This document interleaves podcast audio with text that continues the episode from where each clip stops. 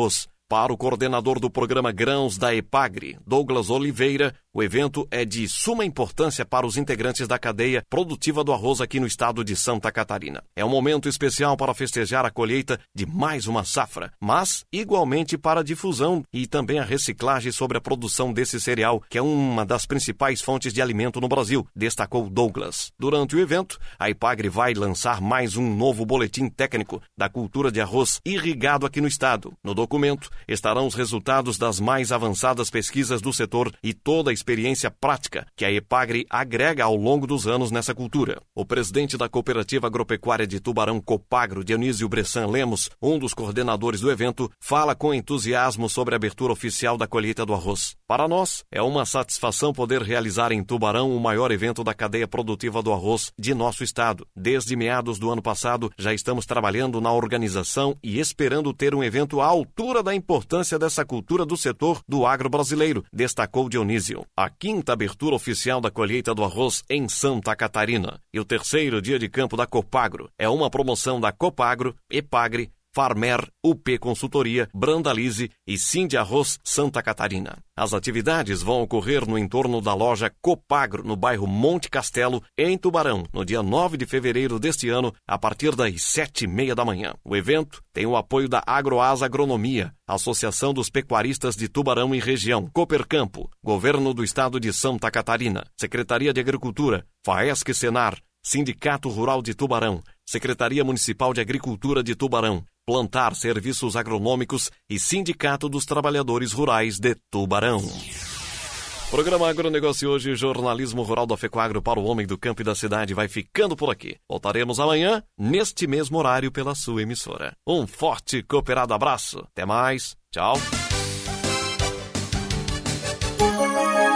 6 e 52 Programa Adelor Lessa. Oferecimento. Construtora Locks. Invista no seu bem-estar e na valorização do seu patrimônio. Invista com a Construtora Locks. Bistec Supermercados. Nações Shopping. Aqui a felicidade multiplica. Delupo. Muito mais que ferramentas. Caoa Cherry. A marca de automóveis que mais cresce no Brasil. Triângulo Segurança, há 35 anos oferecendo soluções inteligentes. Unesc, venha com a gente. Graduação Multi-Unesc, cada dia uma nova experiência. Unimed, faça o seu plano de saúde. Todos podem ter Unimed Criciúma. Librelato, siga com força. IDB do Brasil Trending. E Sicredi, invista e poupe no Sicredi. Gente que coopera cresce. Super segunda, Bistec da higiene e limpeza até 50%. Segunda é o dia. Fralda Hug Supreme Care Mega ou Roupinha no Clube 38,97. Fralda Pampers Comfort Seg Forte Bag na compra de dois pague 69,90. Papel higiênico personal VIP com 16 unidades no Clube 19,90. Bistec Supermercados, muito mais que economia. Um colégio pronto para oferecer uma formação completa, onde os estudantes são estimulados a desenvolverem habilidades e competências em um ambiente acolhedor e com o suporte da nossa universidade. Aprendizado com experiência de vida, programas de empreendedorismo, iniciação científica e projetos de extensão. Venha conhecer o Colégio Nesc, um colégio com experiência de universidade. Matrículas abertas. Informações 3431 2530.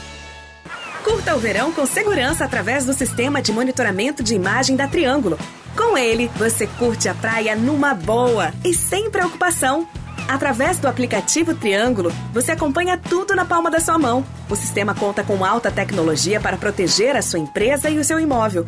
Aproveite suas férias com a tranquilidade que você merece. Acesse o site e saiba mais. www.grupotriangulo.com.br Em 2023, a meta da geração Caoa Sherry é fechar negócio. E você de zero quilômetro na garagem. Tigo 5 a partir de 159 mil reais. Tigo 7 Pro Max e Tigo 8 híbrido plug-in a pronta entrega. E mais, condição com entrada e parcela final para daqui a três anos. Isso mesmo, pague só em 2026. Geração Caoa Sherry, em Criciúma, próximo ao Nações Shopping. No trânsito dê sentido à vida. Qual o segredo da longevidade? Ao passar dos anos, a vida nos ensina o que realmente importa. Que nossas ações atuais determinam o futuro. Que hábitos saudáveis devem ser constantes, assim como a busca pelo bem-estar e qualidade de vida. A gente aprende que não existe receita para longevidade e que o cuidado com a nossa saúde é essencial para a realização de nossos sonhos e planos. Unimed Sênior, um plano de saúde para a melhor idade, acima de 58 anos. Atendimento personalizado com programas de medicina preventiva. Descontos especiais de lançamento. Ligue ou chame no WhatsApp. Faz parte dos seus planos o jeito de cuidar. Unimed Sênior. Pra onde eu viajar, o Cicred tá. Férias na serra, no mar, em todo lugar. O Cicred tá, tá, tá. Aí no seu celular, o Cicred tá, tá, tá. Pode relaxar com você, o Cicred tá, tá, tá. Pra tudo que o verão pede, tem Cicred. Pagar, investir, transações, saldo e muito mais. Baixe o app e leve o Cicred aonde você for. Com você, o Cicred tá. Entre investir o seu dinheiro e aproveitar a vida, fique com os dois. Invista no seu bem-estar e na valorização do seu patrimônio. Invista com a construtora LOX, uma empresa do grupo CETEP que garante credibilidade, solidez e segurança. O mercado imobiliário sempre foi um ótimo investimento. Melhor ainda quando você investe em imóveis de qualidade e com perspectivas de valorização. Conheça os nossos empreendimentos. Construtora LOX. Fazer negócios é se conectar com pessoas. E em cada direção, escolhemos o melhor caminho para a sua importação. É com esse espírito desafiador que a IDB do Brasil se transformou em uma das maiores tradings de Santa Catarina. Temos orgulho de nossa história de mais de 16 anos, de ser de Criciúma e valorizar nosso estado. E vamos seguir nessa missão de levar a melhor experiência, mais economia e satisfação aos clientes. IDB do Brasil Trading. Você importa.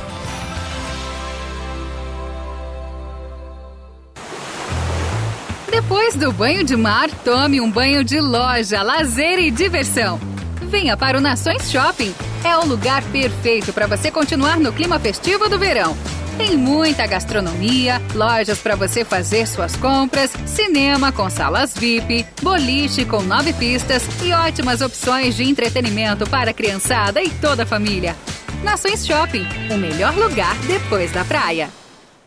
Só na Delupo você encontra toda a linha Steel em 10 vezes sem juros. Cortadores de grama, lavadoras de alta pressão, motosserras, roçadeiras e tudo o que você precisa com descontos de até 22%. Venha aproveitar que é por tempo limitado. Consulte os nossos canais de comunicação para saber mais e venha até a loja Delupo Centro ou primeira linha para conferir as promoções. Delupo Matriz, Rodovia Luiz Rosso, quilômetro 05, 3610, primeira linha. Delupo Centro, Avenida Centenário 3050 Centro. Delupo, muito mais que ferramentas.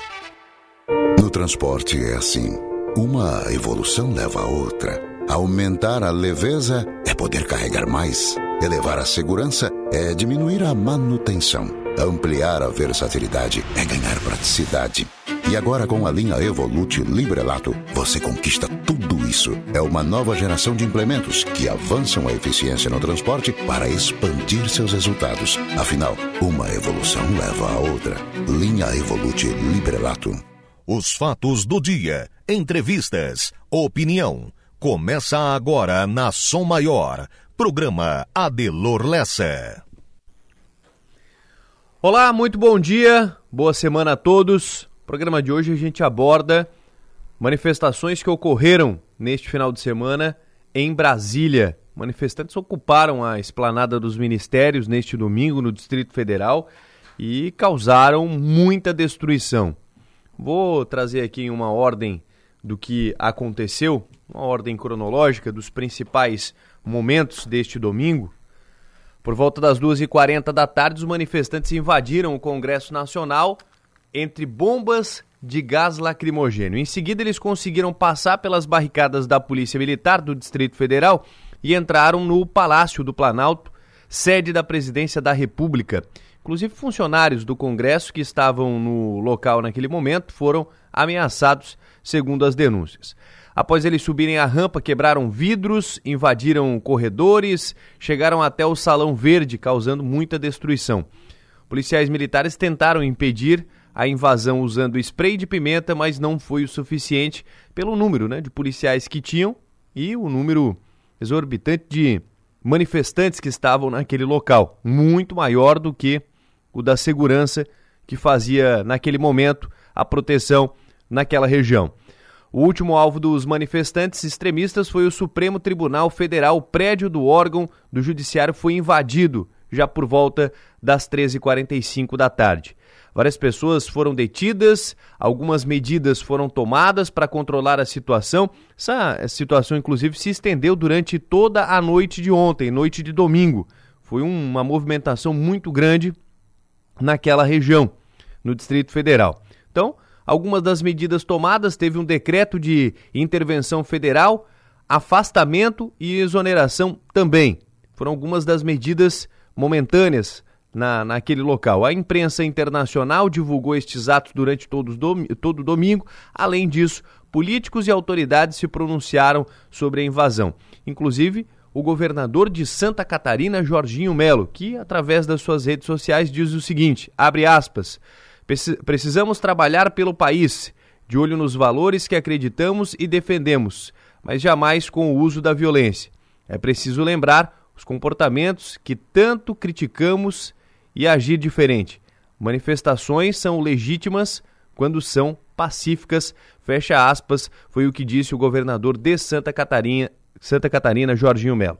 Não só ele, mas manifestações como esta, através das redes sociais, movimentaram todas ah, as plataformas durante o final de semana.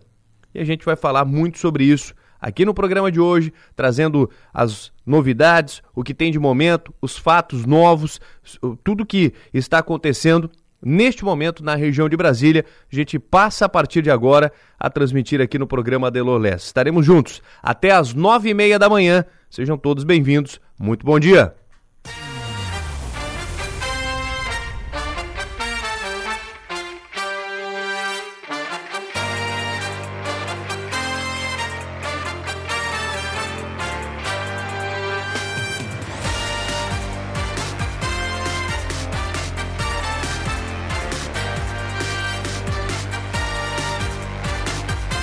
Hoje, segunda-feira, 9 de janeiro de 2023. Sejam todos bem-vindos. Vamos juntos para mais uma manhã de trabalho, para mais um dia, mais uma semana.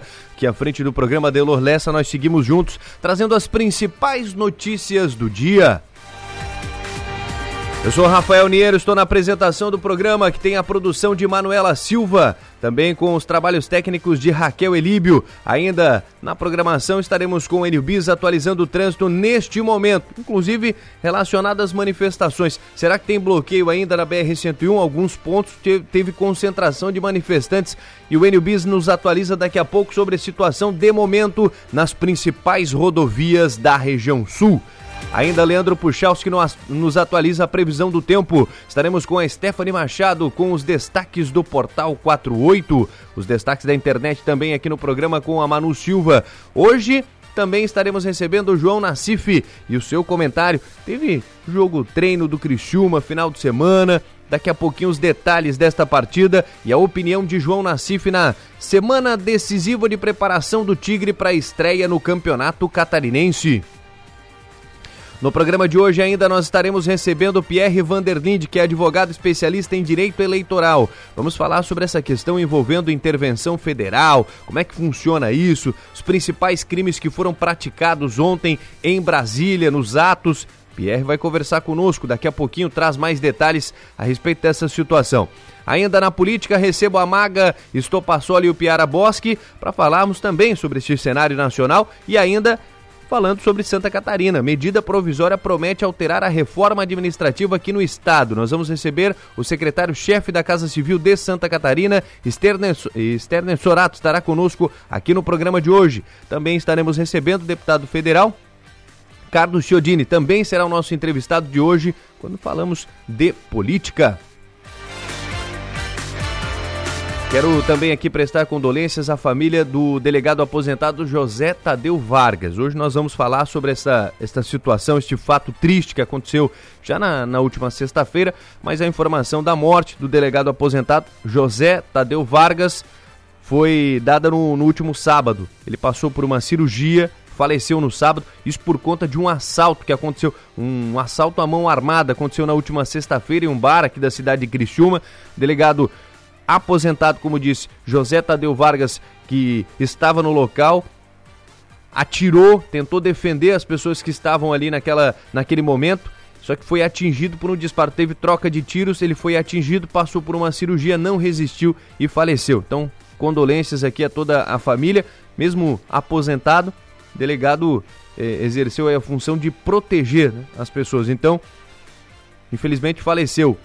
Nós vamos trazer detalhes porque ontem teve uma entrevista coletiva a respeito disso, os delegados responsáveis pela investigação, uma grande força policial, uma movimentação muito grande entre policiais civis, policiais militares, eh, policiais até de outros estados que se prontificaram a auxiliar na investigação, nas buscas pelos criminosos. Os suspeitos foram inclusive presos preventivamente. Presos os suspeitos de terem cometido este, este, este caso está sendo tratado como latrocínio agora, né?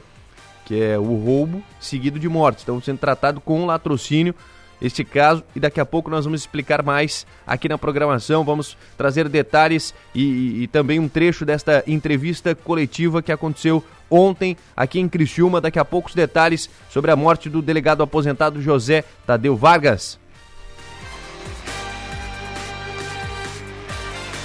São alguns dos principais destaques do nosso programa de hoje. Até nove e meia da manhã. Seguimos por aqui na apresentação, lembrando sempre dos aniversariantes de hoje. Parabéns para Iraci, Redivo Inácio, a Juscelia Bertan, também de aniversário hoje. Parabéns. A Geise De Pieri, a Rosa Panhan Sartor, também de aniversário hoje. O Giovanni também completa mais um ano de vida. Parabéns. Parabéns para Cleiton Zazeski, também de aniversário. Tamires Bonotti, Sandra Lacerda, Rafael Rossi e Elisandra Pandini são os aniversariantes desta segunda-feira, dia 9 de janeiro de 2022. Também aqui vamos parabenizando, vamos parabenizando também Outros aniversariantes, Zaira Catarina Deluca e Rodrigo Moretti, também completando mais um ano de vida. Nós desejamos a todos muita saúde, muita paz, muitas felicidades. Parabéns!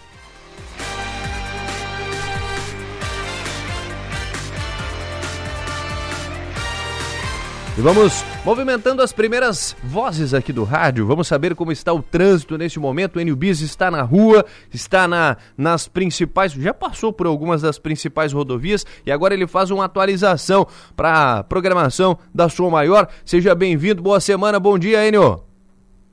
Pois é, Rafael, bom dia para você, bom dia para quem nos acompanha, uma excelente semana para todos. E principalmente estamos com relação a possíveis manifestações em rodovias federais, porque depois dos atos de ontem em Brasília, né, uh, rodovias em todo o país foram tomadas por manifestantes, por caminhoneiros, por pessoas civis em carros de passeio, enfim, uh, muitas manifestações ontem em todo o país, inclusive em Santa Catarina, nós tivemos aqui no Sul dois, uh, dois trechos, dois pontos de manifestações. Primeiro, foi em Içara, no bairro Vila Nova. A informação, a última que nós recebemos, viu, Rafael? Nós estamos, inclusive, nos encaminhando para lá agora, é de que no início da madrugada teve uma manifestação na BR-101 em Vila Nova. Informações é de que ali no quilômetro 378 o trânsito sentido norte fluía normalmente, mas a manifestação estava concentrada na pista sentido sul. Apenas veículos leves estavam trafegando pela, pelo acostamento, pela marginal da rodovia. Isso no início desta madrugada. Estaremos, nesse momento, é, nos encaminhando para o local para saber como está a situação agora.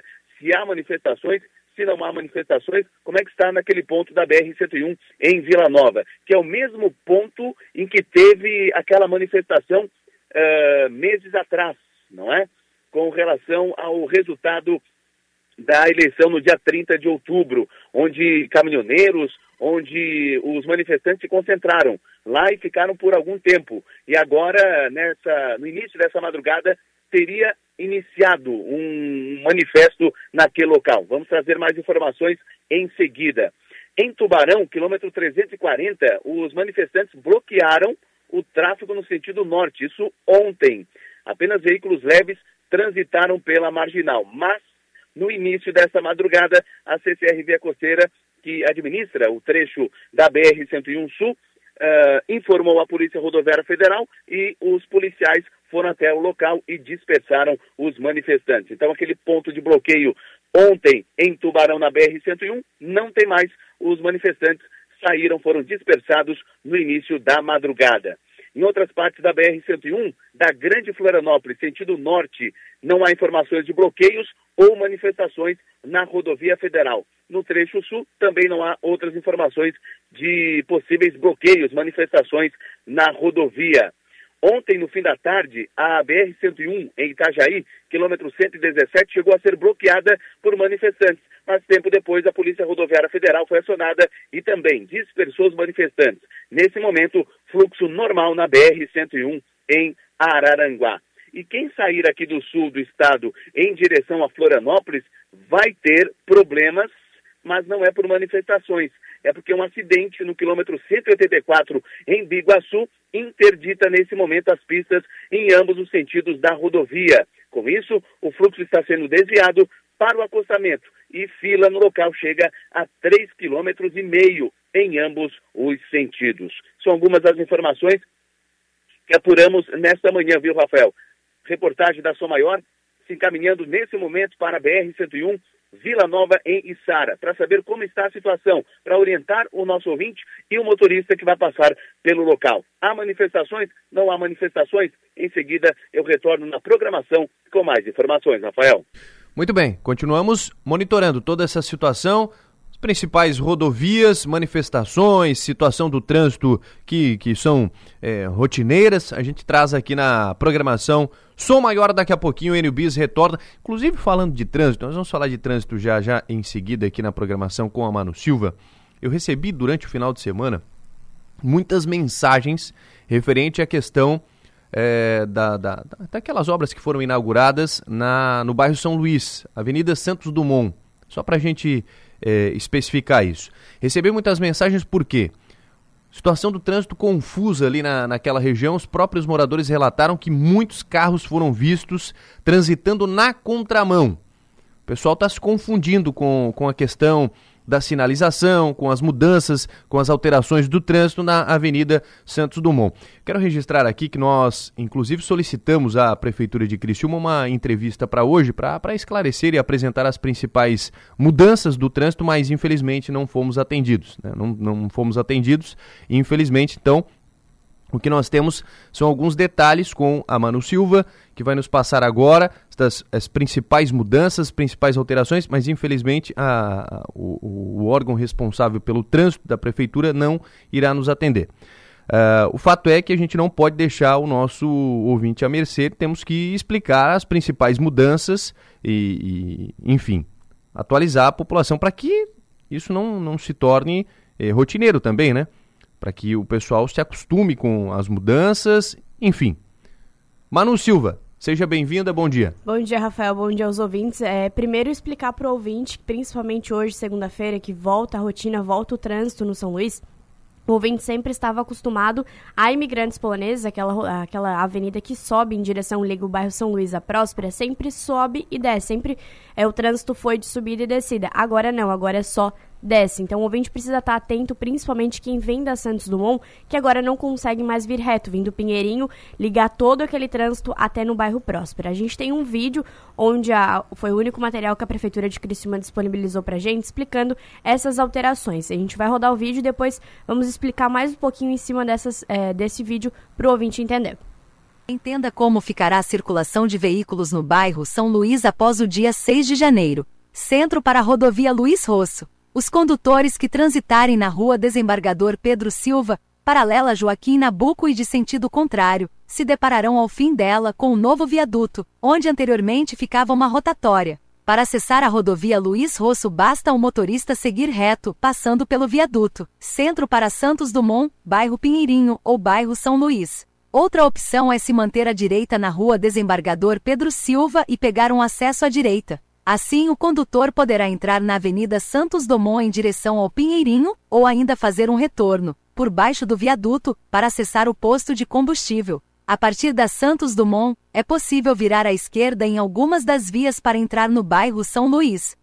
Centro para a Avenida Imigrantes Poloneses ou região da Próspera. Para acessar a Avenida Imigrantes Poloneses ou ir em direção à Próspera, o condutor que transita pela rua Desembargador Pedro Silva deve passar pelo viaduto e se manter na faixa da direita, seguir até o encontro com a rua Júlio de Castilho, onde deve fazer uma conversão à direita. Na próxima esquina, o motorista deve entrar à direita na rua Raimundo Pucker, e mais uma vez à direita na outra esquina. Com isso, o condutor faz um retorno acessando a trincheira e passando por baixo da rodovia Luiz Rosso. Após isso, basta seguir reto até a Avenida Imigrantes Poloneses e pegar a direita para ir em direção à região da Próspera.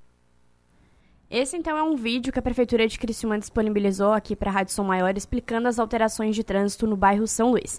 Para o ouvinte entender, é, tô vindo da Desembargador Pedro Silva, aquela rua que passa na lateral ali do campo do Criciúma, quero ir em direção à quarta linha, em direção ao São Luís, eu sigo, é, quero ir em direção ao, ao, à quarta linha.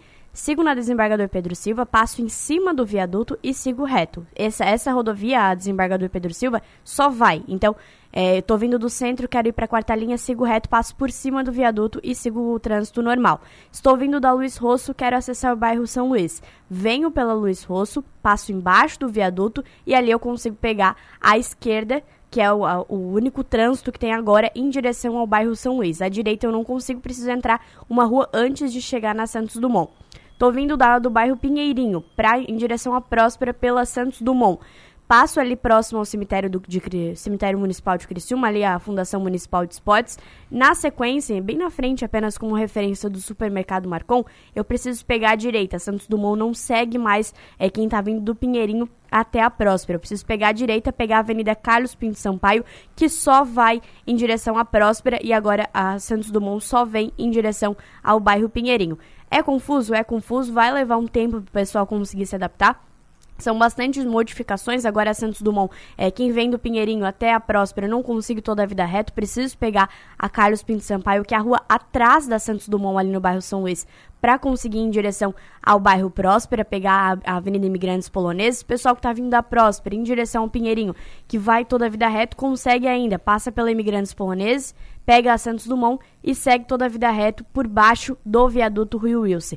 Pessoal que vem da Luiz Rosso, passa por baixo do viaduto pessoal que vem da Desembargador Pedro Silva em direção à BR-101, quarta linha, passa por cima do viaduto.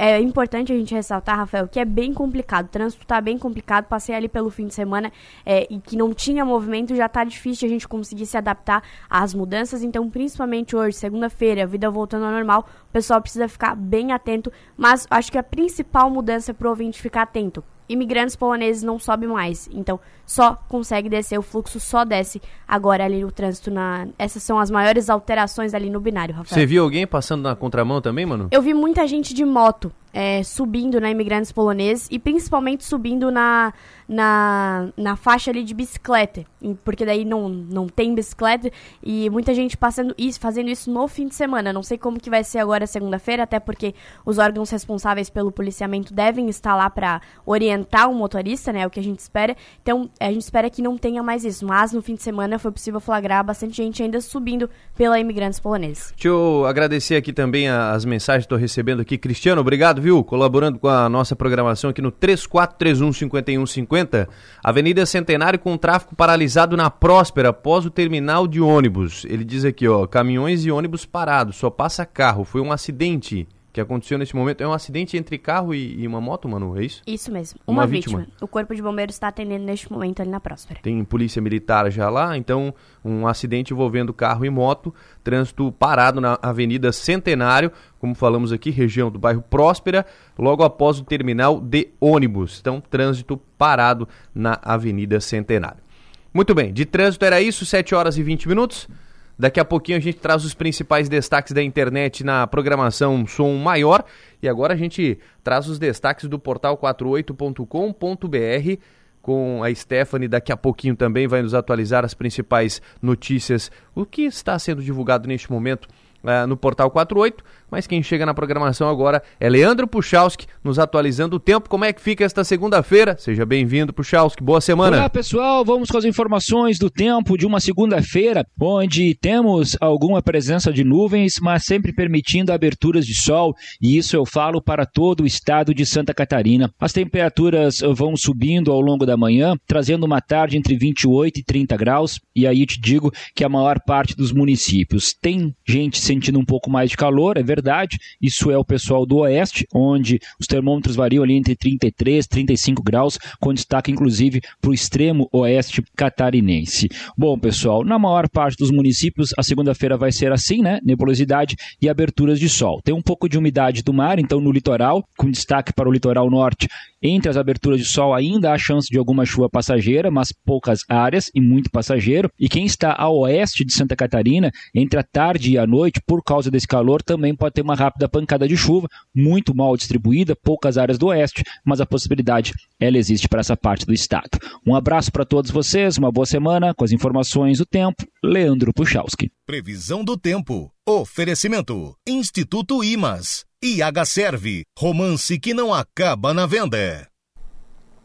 7 horas 22 minutos. Lembrando que você pode mandar sua mensagem no 3431 5150. É o nosso WhatsApp para você participar aqui da, da programação, adiciona ele aí, 3431 5150. Você manda sua mensagem por WhatsApp aqui pra, diretamente para o nosso estúdio. 722, vamos aos destaques do 48. Alô, Stephanie Machado, boa semana, Stephanie, bom dia.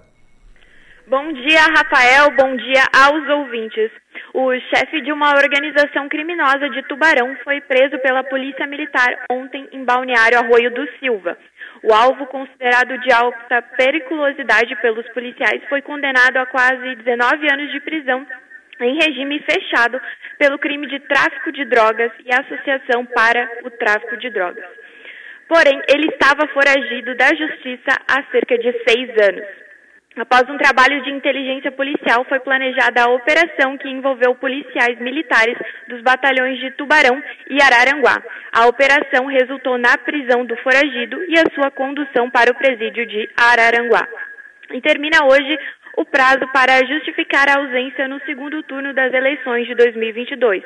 O procedimento pode ser feito pela internet, no aplicativo e-título e no sistema Justifica ou ainda dá para preencher o requerimento de justificativa eleitoral que deverá ser entregue à zona eleitoral onde está registrado o título de eleitor.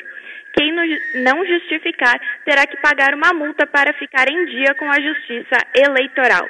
Essas são algumas das informações que você acompanha nesta manhã no Portal 48. Rafael. Obrigado, Stephanie. Detalhes do Portal 48. Recebo mensagem do ouvinte aqui, vamos acompanhar.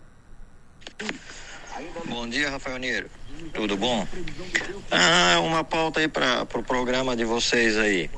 Ah, o GNV aqui na região estava em torno de 5,99, 5,85, dependendo do posto aí. Eu vi na televisão no sábado que o GNV teve uma redução de 11%. Só que o que eu vejo aqui na região aqui se você pegar 5,99 menos 11%, o GNV teria que estar tá custando 5,33 e não é o que está acontecendo aqui na região. 5,45, 5,59. Então eu queria saber o porquê. Por que, que não, na hora que aumenta, eles aumentam tudo de uma vez? E por que, que na hora de fazer a redução, eles não reduzem mais o, o valor correto?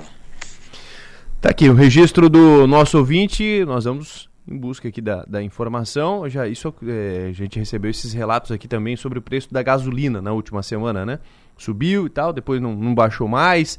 Enfim, a gente vai, vai abordar esse assunto novamente aqui na, na programação mais uma vez. Ainda falando do trânsito aqui, recebo mensagem trânsito intenso na saída do acesso sul do Balneário Rincão. Obrigado aqui ao Daniel Daniel Alamini, que participa conosco aqui, manda mensagem também no 3431 5150. Mais um registro aqui, ó. Passei agora pelas, pela, pelo São Luís, uma bagunça. Muitos carros na contramão e sem orientação. Ninguém da DTT no local. Diretoria de Trânsito aqui de Criciúma. Ninguém. Ricardo quem mandou aqui a, a mensagem pra gente. Obrigado, viu, Ricardo, pela, pelo registro. Pessoal participando no 3431 5150 é o nosso telefone aqui para você mandar mensagem de WhatsApp ao nosso estúdio. 7h25, vamos agora com os principais destaques da internet. Manu Silva aqui conosco mais uma vez. O que, que tem se falado na internet nos últimos, nas últimas horas, no final de semana? Manu Silva. Oi, Rafael, bom dia novamente, bom dia aos ouvintes. Claro que os destaques são todos os ataques feitos em Brasília ontem, é, durante todo o dia. O destaque do NSC, Jorginho Melo, Jorginho Melo condena a violência durante ataques em Brasília. Momento exige cautela, segundo o governador. E o que é intervenção federal, medida adotada com resposta às invasões em Brasília. No G1, destaque para terrorismo em Brasília, o dia em que bolsonaristas criminosos depredaram Planalto, Congresso e STF, e velório de Roberto Dinamite será aberto ao público em São Januário. No UOL, destaque para deputados americanos pedem expulsão de Bolsonaro, saiba o que pode acontecer, e Ricardo Capelli diz que a situação no Distrito Federal está controlada. No Twitter, para fechar, destaque para Brasília, mais de um milhão de pessoas estão falando do assunto no momento agora na rede social. Destaque também para Ibanês, que é o governador do Distrito Federal, foi afastado. Destaque também, claro, para a morte de Roberto Dinamite, que aconteceu ontem, Rafael. São os principais destaques da internet com a Manu Silva. Eu trago os principais destaques dos jornais também aqui na programação.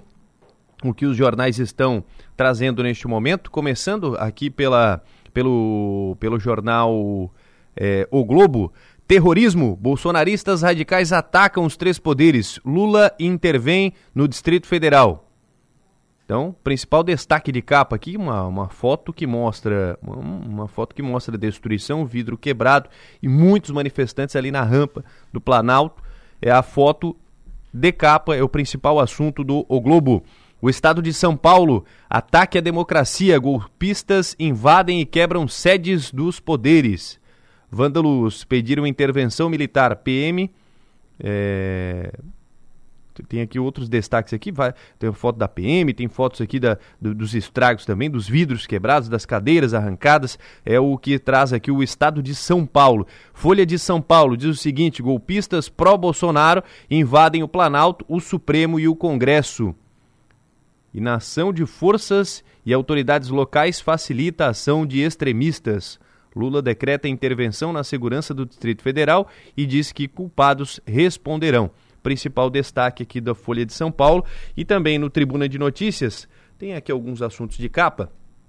É, também fala dessas manifestações, é manifestações em Brasília. Presidente Lula decretou intervenção federal na área de segurança pública é, no Distrito Federal. E aí mostra aqui a, a, as forças, né? A Força Nacional, a Polícia Militar, enfim, a Polícia Civil de capa e os manifestantes ao fundo. E também tem um outro destaque aqui que diz o seguinte: quatro suspeitos de participar na morte de delegados são presos. Após a invasão em estabelecimento comercial no bairro Capão Bonito, em Criciúma, bandidos trocam tiros com o José Tadeu Vargas dos Santos, 65 anos, que foi alvejado no abdômen e faleceu no hospital. Nós vamos abordar esse assunto também, né? Vamos falar mais sobre essa, essa situação. O delegado José Tadeu Vargas dos Santos, que faleceu no final de semana após um assalto à mão armada que aconteceu em um estabelecimento comercial na noite da última sexta-feira. Será alguns dos destaques também em nossa programação. 9 horas 29 minutos, 9 e 29 dando sequência 7 e 29, né? 7 e 29. Nós seguimos aqui até as 9 e meia da manhã. E agora para atualizar as informações do Criciúma. NBs. Teve jogo treino no final de semana, você esteve por lá acompanhando. Como é que se saiu o Criciúma aí nesse vamos dizer, nesse, nesse primeiro compromisso de 2023. Não foi um compromisso oficial, mas a bola rolou, NBs. Pois é, Rafael. A bola rolou, mas a rede não balançou. 0 a 0 Criciúma e Aimoré. O jogo foi no sábado à tarde, no 70 no Angeloni. Não foi amistoso, não foi um jogo oficial, foi um jogo treino. As duas equipes com camisas de treino, não teve a abertura de portões para o torcedor do Criciúma e apenas uh, nós da imprensa estivemos lá. Estivemos acompanhando pelo portal 48, pela Rádio Som Maior, Criciúma 0, Aimoré 0. O Criciúma, viu, Rafael? O, o, time do primeiro tempo, time que começou o jogo treino, não deve ser diferente daquele que deverá entrar em campo no domingo na estreia do Campeonato Catarinense. Criciúma está há seis dias da estreia do estadual. Qual foi o time? O time foi o seguinte, viu, Rafael? Gustavo no gol, Claudinho, Rodrigo, Rayan e Helder. O, bom, o Léo Costa entrou porque o Arilson foi poupado, mas deve ser o Arilson o titular. E aí, no, no, no jogo 3, teve Léo Costa, Rômulo, Felipe Matheus e Marcinho, Júlio César e Lohan. Para domingo, projetando o jogo de domingo contra o Concórdia, talvez o Léo Costa deixe o time e o Arilson entre. O Arilson foi poupado na quarta-feira sentiu um desconforto, não treinou na quarta, não treinou na quinta, na sexta também não, e não participou do jogo treino de sábado à tarde. Mas esse foi o time que começou o jogo treino. Primeiro tempo ruim, viu, Rafael? Sem chances nem para Criciúma, nem para Aimoré. Criciúma até tocou muito bem a bola, chegava bem, só que o último passe pecou muito durante todo o jogo treino no último passe. E aí, ao longo do segundo tempo, o técnico Cláudio Tencati praticamente mudou toda a equipe ao longo da segunda etapa. Por exemplo, o Alisson entrou no lugar do Gustavo no gol, o Cristóvão no lugar do Claudinho, o Mina no lugar do Rodrigo, o Alisson Maia entrou no lugar do Rayan e o Marcelo Hermes no lugar do Helder. No meio-campo, o Léo Costa foi o único do jogo inteiro que atuou 90 minutos. O Rômulo deu lugar ao Rodrigo Souza, Felipe Matheus deu lugar ao Christopher, o Marcinho deu lugar ao João Carlos. O Júlio César saiu, entrou o Alexandre Tan e o Lohan saiu, entrou o David. No segundo tempo, um segundo tempo mais agitado, viu, Rafael? O Aimoré teve uma bola na trave, o Criciúma teve uma bola na trave num cabeceio do Lohan, o Alexandre Tan teve um lance cara a cara com o goleiro do Aimoré e acabou pegando mal na bola e por isso terminou 0 a 0 o, o, o jogo treino, melhor dizendo, do último sábado no CT. Léo Costa, o único que atuou 90 minutos, o Arilson Poupado não participou da atividade e o Marcelo Hermes, que não jogou lá contra o Sub-20 do Estilo Luz, ontem entrou no lugar do Helder. Esse foi o único jogo treino do Criciúma antes da estreia no Campeonato Catarinense. E aí, Rafael, faltando seis dias para começar o Campeonato Estadual, Criciúma intensifica nessa semana os trabalhos. Hoje, trabalho à tarde. Amanhã, dois períodos, manhã e tarde, na quarta, na quinta e também na sexta-feira, trabalhos só no período da tarde, no sábado, treinamento pela manhã e aí os jogadores relacionados para o jogo contra o Concórdia no domingo concentram a partir da tarde. No domingo tem um jogo sete horas da noite no estádio Heriberto Wilson contra o Concórdia estreia no Campeonato Estadual. Isso de jogo treino, isso de preparação para o início do campeonato catarinense da Série A. Uma outra informação rápida: o meia Ítalo Melo se apresenta talvez amanhã, vai ser nessa semana no Criciúma.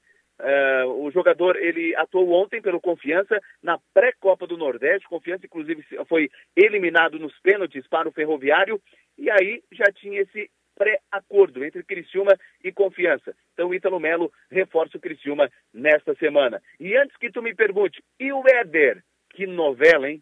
Nem novela mexicana não demora tanto para ter um desfecho em alguma história.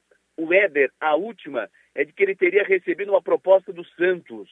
E aí o Criciúma agora ficou com uma orelha em pé nessa situação mas o presidente, conversei com ele, ele está certo de que o Éder vem e que vai assinar o contrato entre hoje à tarde ou no mais tardar amanhã pela manhã. Aguardemos, viu, Rafael? Pode ter água no chope aí ou não? É o Santos, né? é Série A do Campeonato Brasileiro, né? É um. Dependendo, você sabe que o jogador é o seguinte, né? Não é só o jogador, mas é, ele fica ali a receber uma proposta. Proposta melhor, financeiramente. Pô, ele tem 36 anos. Para jogar balança, a Série A, né? É, e, e balança, né? E, e, então vamos acompanhar essa situação. Mas conversei com o presidente ontem, o presidente disse que não tem nada disso, que uh, ele vai vir, vai jogar no Criciúma, está confiante na vinda do jogador, ainda não assinou o contrato. Já, aliás, na terça-feira ele já confirmou o acerto com o Criciúma. Isso que está pegando. Na terça-feira já assinou, já, já acertou, não assinou o contrato, mas acertou, ó, venho para o Criciúma. Ok. Aí agora apareceu nesse meio tempo, entre terça e o final de semana, essa proposta do Santos. Mas vamos aguardar, porque hoje, é, à tarde ou amanhã de manhã, ele deve assinar o contrato com o Criciúma de dois anos, de duas temporadas, Rafael. Muito bem. Enio Bis volta daqui a pouco no Conexão Sul, a qualquer momento aqui na programação, com mais informações do trânsito também. Agora mais falando de Criciúma agora, detalhes é para falar de Criciúma. João Nassif, tudo bem? Seja bem-vindo, bom dia. Tudo bem, Rafael? Bom dia. E estamos na área de volta, né, meu? Para pegar pesado aí, que o ano está praticamente começando, né? Estamos de volta. João Nassif, já começando com essa notícia aí do, do Éder, antes de falar do jogo treino. Uh, o torcedor está ansioso com o Éder e surge essa, essa informação da proposta do Santos, Nassif. Pois é, que está balançando, né? O, o Enio falou que a situação está tá balançando. Vamos ver se para de balançar e para que lado ela vai, ela vai apontar, né? Agora, é, o futebol é isso, não, não, não adianta tu ter uma, uma situação praticamente consolidada se não está o preto no branco, né?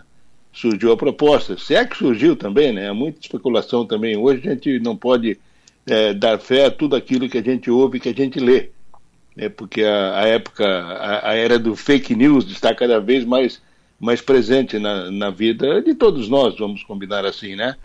Então, acho que esperar aí, o presidente garante que entre hoje e amanhã o negócio fica acertado, o Éder assina o contrato, é aguardar e torcer para que realmente isso aconteça, né? Será uma referência muito forte para o Criciúma durante a temporada, esperando que, que ele possa vir e render o futebol que ele sabe e já mostrou que sabe e pode ajudar o Criciúma nessa temporada.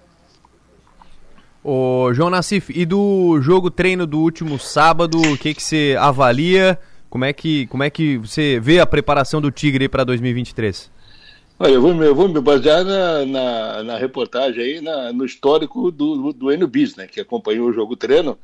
E eu acho, o, o Rafael, que é absolutamente normal. É a primeira atividade mais forte, apesar de ser apenas um jogo treino, né, numa uma, uma, uma, uma situação mais específica de, de jogo, de força, mas todo mundo quer mostrar serviço. E o Criciúma começa então a sua caminhada na temporada com, essa, com esse jogo, já havia feito um, um, um, um jogo treino com a equipe lá do Ercílio Luso, sub-20, mas o importante é manter o grupo já em forma e começando as suas atividades. E o treinamento, os treinamentos muitas vezes, eles são mais importantes que os próprios jogos. Né? Então terá o Criciúma aí uma semana para poder ajustar. O Tencate deve ter feito as suas observações. Né, num jogo que não foi bom, como disse o N, tecnicamente não foi bom, muitos erros, muitas dificuldades, o que é absolutamente natural nesse primeiro trabalho mais efetivo durante e depois da pré-temporada ou ainda em pré-temporada, né, para que a gente possa avaliar aí melhor. É questão de jogo, esperar o domingo para saber do potencial da equipe, se bem que ainda o primeiro jogo nunca é definitivo em termos daquilo que a equipe possa render. Mas o importante é que o Tencate tem o grupo na mão, tem todo um histórico já desde o ano retrasado né, no comando da equipe e esperar que ele possa colocar aí com os jogadores que tem hoje à disposição, com as contratações que foram feitas, uma equipe forte e consistente para poder enfrentar a temporada e esperar nesse dia primeiro, esse primeiro jogo no próximo domingo, para começar a avaliar efetivamente o potencial do grupo e potencial individual de cada jogador, Rafael. Muito bem. Depois do, das 11 da manhã a gente fala mais aqui no, no Som Maior Esporte, João Nassif. Um abraço, até daqui a pouco. Até daqui a pouco estaremos juntos aí às 11 no Som Maior Esporte. Bom trabalho, até lá. No Fio do Bigode, oferecimento Raibel e Clínica Odontológica Dr. André Lima. João Nassif volta comigo às 11 da manhã no Som Maior Esportes, falar dessa situação, desse jogo treino. Ele vai, vai nos trazer mais detalhes aqui sobre esta, esta participação do Criciúma. Jogo treino aconteceu sábado à tarde, 4 horas no CT.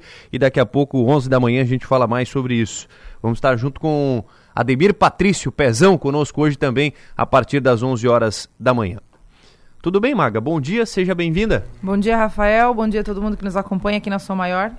Bom, a gente vai falar sobre é, as manifestações que aconteceram durante o final de semana, ou ontem especificamente, em Brasília. Como eu citei anteriormente aqui na Os abertura do. golpistas. É, esses fatos aí que foram registrados ontem. E, e como eu citei, a, a mídia internacional Uhum. deu ampla divulgação sobre estes casos. E também tivemos a manifestação de políticos, de lideranças eh, pelo Brasil também. Não só no Brasil, mas internacionalmente também. Presidentes de outros países também se manifestaram sobre estes atos que aconteceram neste domingo em Brasília.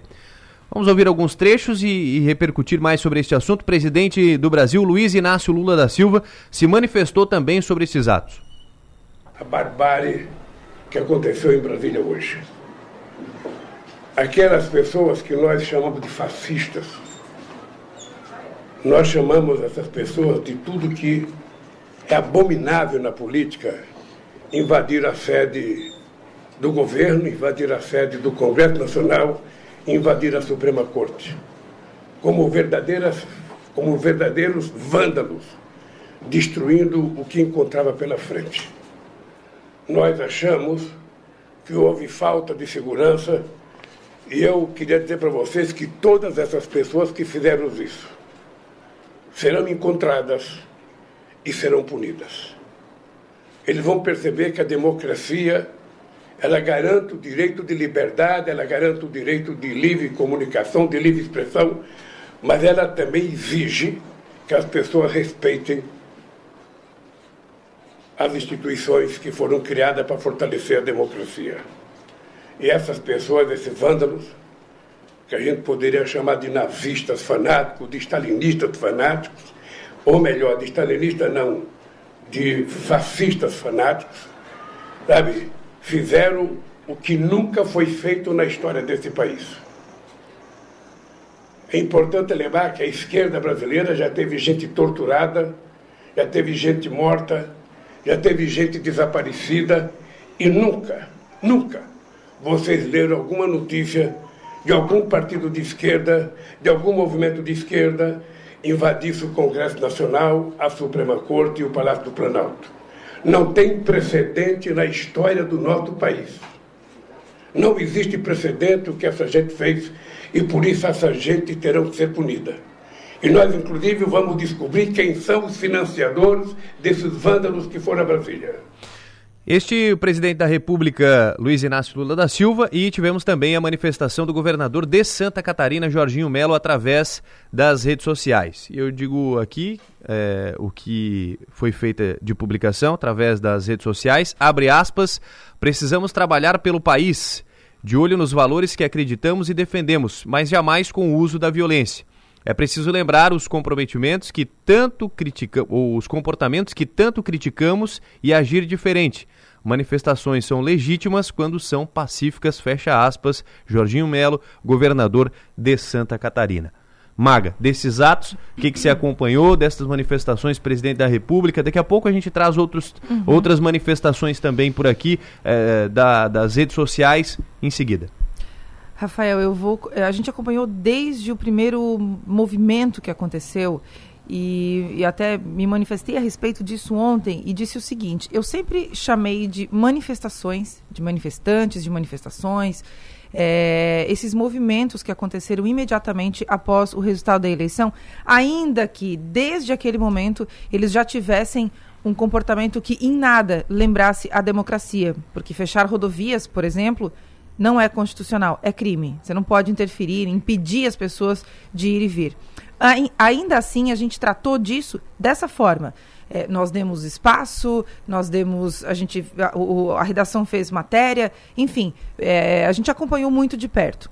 Só que a partir de ontem, a gente não pode mais chamar isso, é uma questão até é, é, ética, a gente não pode mais chamar isso de manifestações. Manifestação é outra coisa. É quando as pessoas têm um- um- um- uma pauta, um- uma bandeira, uma luta que seja democrática e constitucional. O que aconteceu ontem eh, são atos golpistas e criminosos praticados por uma pequena parcela de terroristas. Aquilo lá não representa a direita brasileira.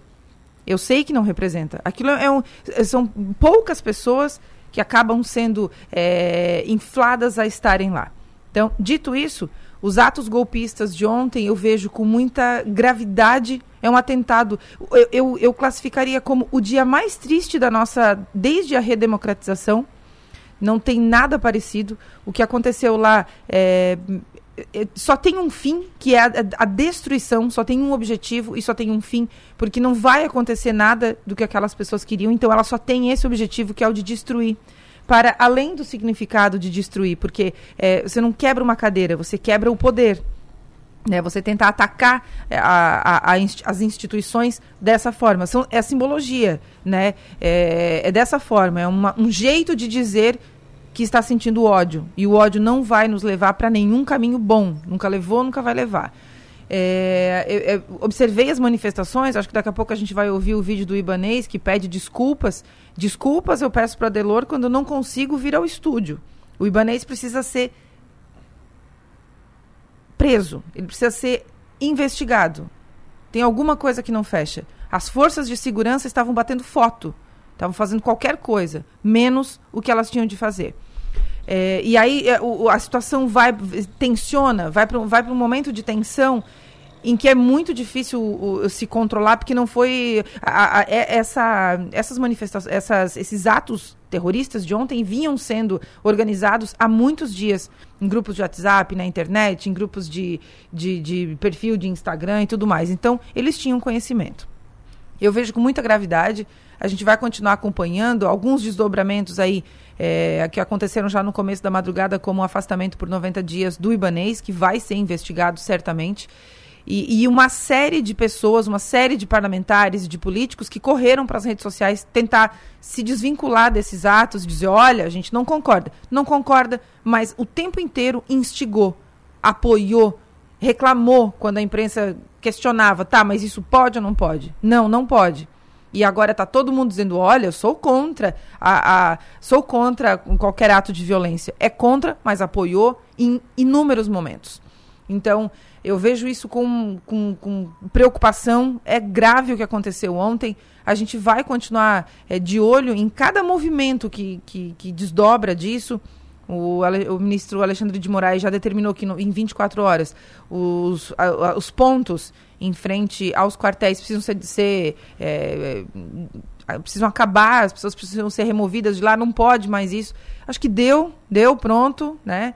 É, não é assim, não vai ser assim. Ontem em Santa Catarina a gente teve pontos de bloqueio de novo em rodovias, uhum. né? Vai esse, esse movimento vai exigir do governador Jorginho Melo um pulso firme faz, é, cumprir o que está na lei, cumprir as determinações do, do presidente do STF, não vai fazer dele menos ou mais bolsonarista, não vai fazer dele um traidor de Jair Bolsonaro. Ele vai precisar ter pulso, porque se ele perder a mão agora, se ele, se ele perder, não demonstrar essa força agora, e eu sei que ele tem essa força, é, vai, vai, vai ficar complicado tu manter isso, a manter a ordem, né? Já que a gente gosta tanto de ordem, vai ficar complicado manter a ordem. Doutor Pierre Vanderlinde, advogado especialista em direito eleitoral. Tudo bem, doutor Pierre? Obrigado por nos atender. Bom dia. Bom dia, Rafael. Bom dia, Márcia. Bom dia a todos os ouvintes. Doutor Pierre, já faço a primeira pergunta aqui. Tipos de crimes foram cometidos ontem nesses, nesses atos que aconteceram lá em Brasília? Então, Rafael, é, acredito que dependendo das apurações né, que vão ser realizadas pela Polícia Civil do Distrito Federal, os atos podem ser enquadrados numa diversidade de crimes, né? tanto do Código Penal quanto de outras legislações. Isso porque né, existe a previsão no, no Código Penal é, de crime contra as instituições democráticas, que me parece que ficou bem caracterizado no, no dia de ontem. Inclusive, esses artigos foram incluídos é, no ano passado né? Na verdade, em 2021, né? já estamos em 2023, é, em 2021, ao final de 2021, é, mas outros crimes também que se possa aplicar, né? Nós sabemos que, que possa ter ocorrido algum dano, né? Vários danos, inclusive, a patrimônio histórico, né? É, é, quadros, pinturas, vasos, é, outros bens de valor histórico e também vai ter um enquadramento certamente em relação a esses atos. Muito bem. Doutor Pierre, é, Sobre a intervenção federal, muito se perguntou eh, o que seria esse decreto, foi assinado ontem pelo, pelo presidente Lula. Queria que você falasse um pouquinho mais sobre essa situação envolvendo intervenção federal. Pois bem, né, para o ouvinte entender o que, que se trata uma intervenção federal. Uma intervenção federal é uma ação da União, né, do, ou seja, é, é, do governo federal, né, representando a União, em algum estado por alguma falha prevista na Constituição em relação aos serviços prestados naquele estado. Pois bem, né, a intervenção federal ela ela está restrita, ela está direcionada ao setor, à pasta de segurança pública do Distrito Federal. Né, o Distrito Federal é, tem um governador, tem um secretariado, né? E uma das secretarias é a Secretaria de Segurança Pública, que comanda toda a segurança pública daquele território. E entre as competências dessa Secretaria de Segurança é preservar a lei e a ordem dentro do território do Distrito Federal. E entendendo o, o presidente Lula, né, que não houve uma pronta resposta um mínimo de planejamento da própria inteligência da, da, da, Secretaria de Segurança Pública lá do Distrito Federal, em prever que isso poderia ocorrer, em ter é, efetivo nas ruas, né, é, protegendo o, os prédios públicos é, de uma eventual invasão que poderia ocorrer, como de fato ocorreu, houve essa intervenção do governo federal, até porque o secretário de Segurança estava é, ou está ainda né, nos Estados Unidos, inclusive já foi exonerado. Essa intervenção federal faz com que o governo federal assuma essa pasta da segurança pública do Distrito Federal, designando um interventor que vai fazer o papel desse secretário de segurança pública. Essa intervenção ela tem um período, né, até 31 de janeiro, é, ou seja, até o final desse mês, é, e pode ser cessada a qualquer momento assim que entender que o, o objetivo foi alcançado. Doutor Pierre, bom dia. Quais são as consequências jurídicas para as pessoas que forem identificadas nesses atos terroristas de ontem? Ah, não, certamente essas pessoas uh, vão ser presas né, em flagrante delito é, e vão responder o processo criminal pelos crimes que cometeram.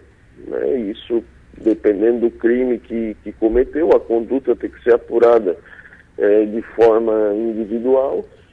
É, muito tem se falado, inclusive, na decisão do próprio ministro Alexandre Moraes, que, que determinou o afastamento do governador Ibanez por 90 dias, muito tem se falado da aplicação da lei antiterrorismo. É, eu faço aqui algumas ressalvas em relação a isso, porque a própria lei ela traz é, é, é, uma ressalva de não aplicação para atos de manifestação política, é, é desde que as pessoas respondam é, pelos crimes que efetivamente cometeram com base na lei penal, nas né, outras leis aplicáveis à espécie. Mas isso certamente vai ser uma discussão jurídica bem complexa. Mas há sim essa possibilidade também de responder por atos de terrorismo, é, que é classificado como a, a, algum ato que tenha a, a, possibilidade ou o objetivo de criar terror nas pessoas, né, e, e depredação de patrimônio público, de, de prédios, enfim, né, de, de, de, de é, é, serviços estruturantes, rodovias, aeroportos, é, portos, né, algo nesse sentido. Mas certamente essas pessoas, cada uma delas, vão, vão responder pelos crimes que efetivamente é, cometeram é, e algo que certamente vai facilitar o trabalho da polícia é, nesse caso são as diversas imagens né, que foram divulgadas nas redes sociais pelos próprios é, é, depredadores. Dá para fazer alguma relação com o que aconteceu ontem em Brasília com os, os fatos que aconteceram há dois anos no Capitólio nos Estados Unidos? Certamente, né? Certamente pode-se fazer um, um, comparativo. Né? Eu não sei a, a, ao certo, né? Não, não, não me aprofundei no assunto referente ao Capitólio, se houve danos há patrimônio é, é, é, imaterial, né, como obras artísticas e tudo mais, como é o caso é, é, no, no, episódio de ontem, né, a gente sabe, é, só para o ouvinte entender, né, diferente seria uma invasão, por exemplo, né, numa prefeitura, num, num, num prédio público que não tenha um valor histórico todo o mobiliário do STF, do Palácio do Planalto, do Congresso, que compreende o Senado e a Câmara dos Deputados, todo o mobiliário, desde cadeiras, vasos, eh, foram depredados ali pelas imagens, se consegue visualizar isso. Eles possuem um valor histórico, né? um valor desde a construção de Brasília, são, são móveis, são, são decorações é, muito, muitos recebidos como presente de outros chefes de Estado de outros países. Isso faz parte do acervo é, da União, do governo federal, é, e, e, tem um valor histórico. Por isso que eu, que eu digo né, que não foi uma simples invasão a um prédio, mas sim uma depredação também de um, de um patrimônio histórico brasileiro. Doutor Pierre, o ex-presidente Jair Bolsonaro pode ser responsabilizado de alguma forma por esses atos que ocorreram ontem? Tudo vai depender da investigação, né, Maga? O que se tem ontem foi um grupo de pessoas, é, um grande número de pessoas, né, que invadiram prédios públicos e quebraram tudo. Quem mandou fazer isso, quem instigou fazer isso, quem financiou esses movimentos, isso tudo vai ser papel da polícia investigar e pode ser que chegue é, é, em algumas pessoas é, é, importantes, né, em empresários, em políticos, enfim, e pode ser que chegue até o ex-presidente Jair Bolsonaro. Como pode ser que não, né, como pode ser que ele não tenha nenhum envolvimento em relação a esses atos. E isso tenha sido é, é, um grupo de pessoas realmente que aproveitou a situação para fazer baderna. Né? É, isso vai depender da investigação policial. Muito bem. Doutor Pierre, muito obrigado, viu, pela atenção com a Rádio Sou Maior. Bom dia, bom trabalho. Obrigado, bom dia, um abraço a todos vocês. Doutor Pierre Vanderlinde, que é advogado especialista em direito eleitoral, conversando conosco. Nós falamos sobre a questão da intervenção federal e o interventor federal, é, que foi nomeado pelo presidente Lula, o Ricardo Capelli, ele postou nas redes sociais, agora por volta da, das 2h15 da madrugada de hoje, sobre a situação no Distrito Federal. Ele disse que já por volta das duas horas da, da madrugada de hoje, a situação do Distrito Federal controlada. Ele diz aqui, ó, abre aspas, daqui a poucas horas reiniciaremos as operações. Tudo será devidamente apurado, os criminosos continuarão sendo identificados e punidos. Foi através da rede social que o Ricardo se manifestou, o, o interventor nomeado pelo presidente Lula, portanto, que toma uh, a par da situação aí no Distrito Federal. Maga, falando sobre essa situação ainda, é, estamos acompanhando é, várias e várias manifestações através das redes sociais. Já rodamos um trecho aqui do, do presidente Lula, através de manifestações ontem feitas, também do Jorginho Melo, utilizou as redes sociais e de outras, outras pessoas relacionadas, políticos, lideranças, várias manifestações, até da imprensa internacional.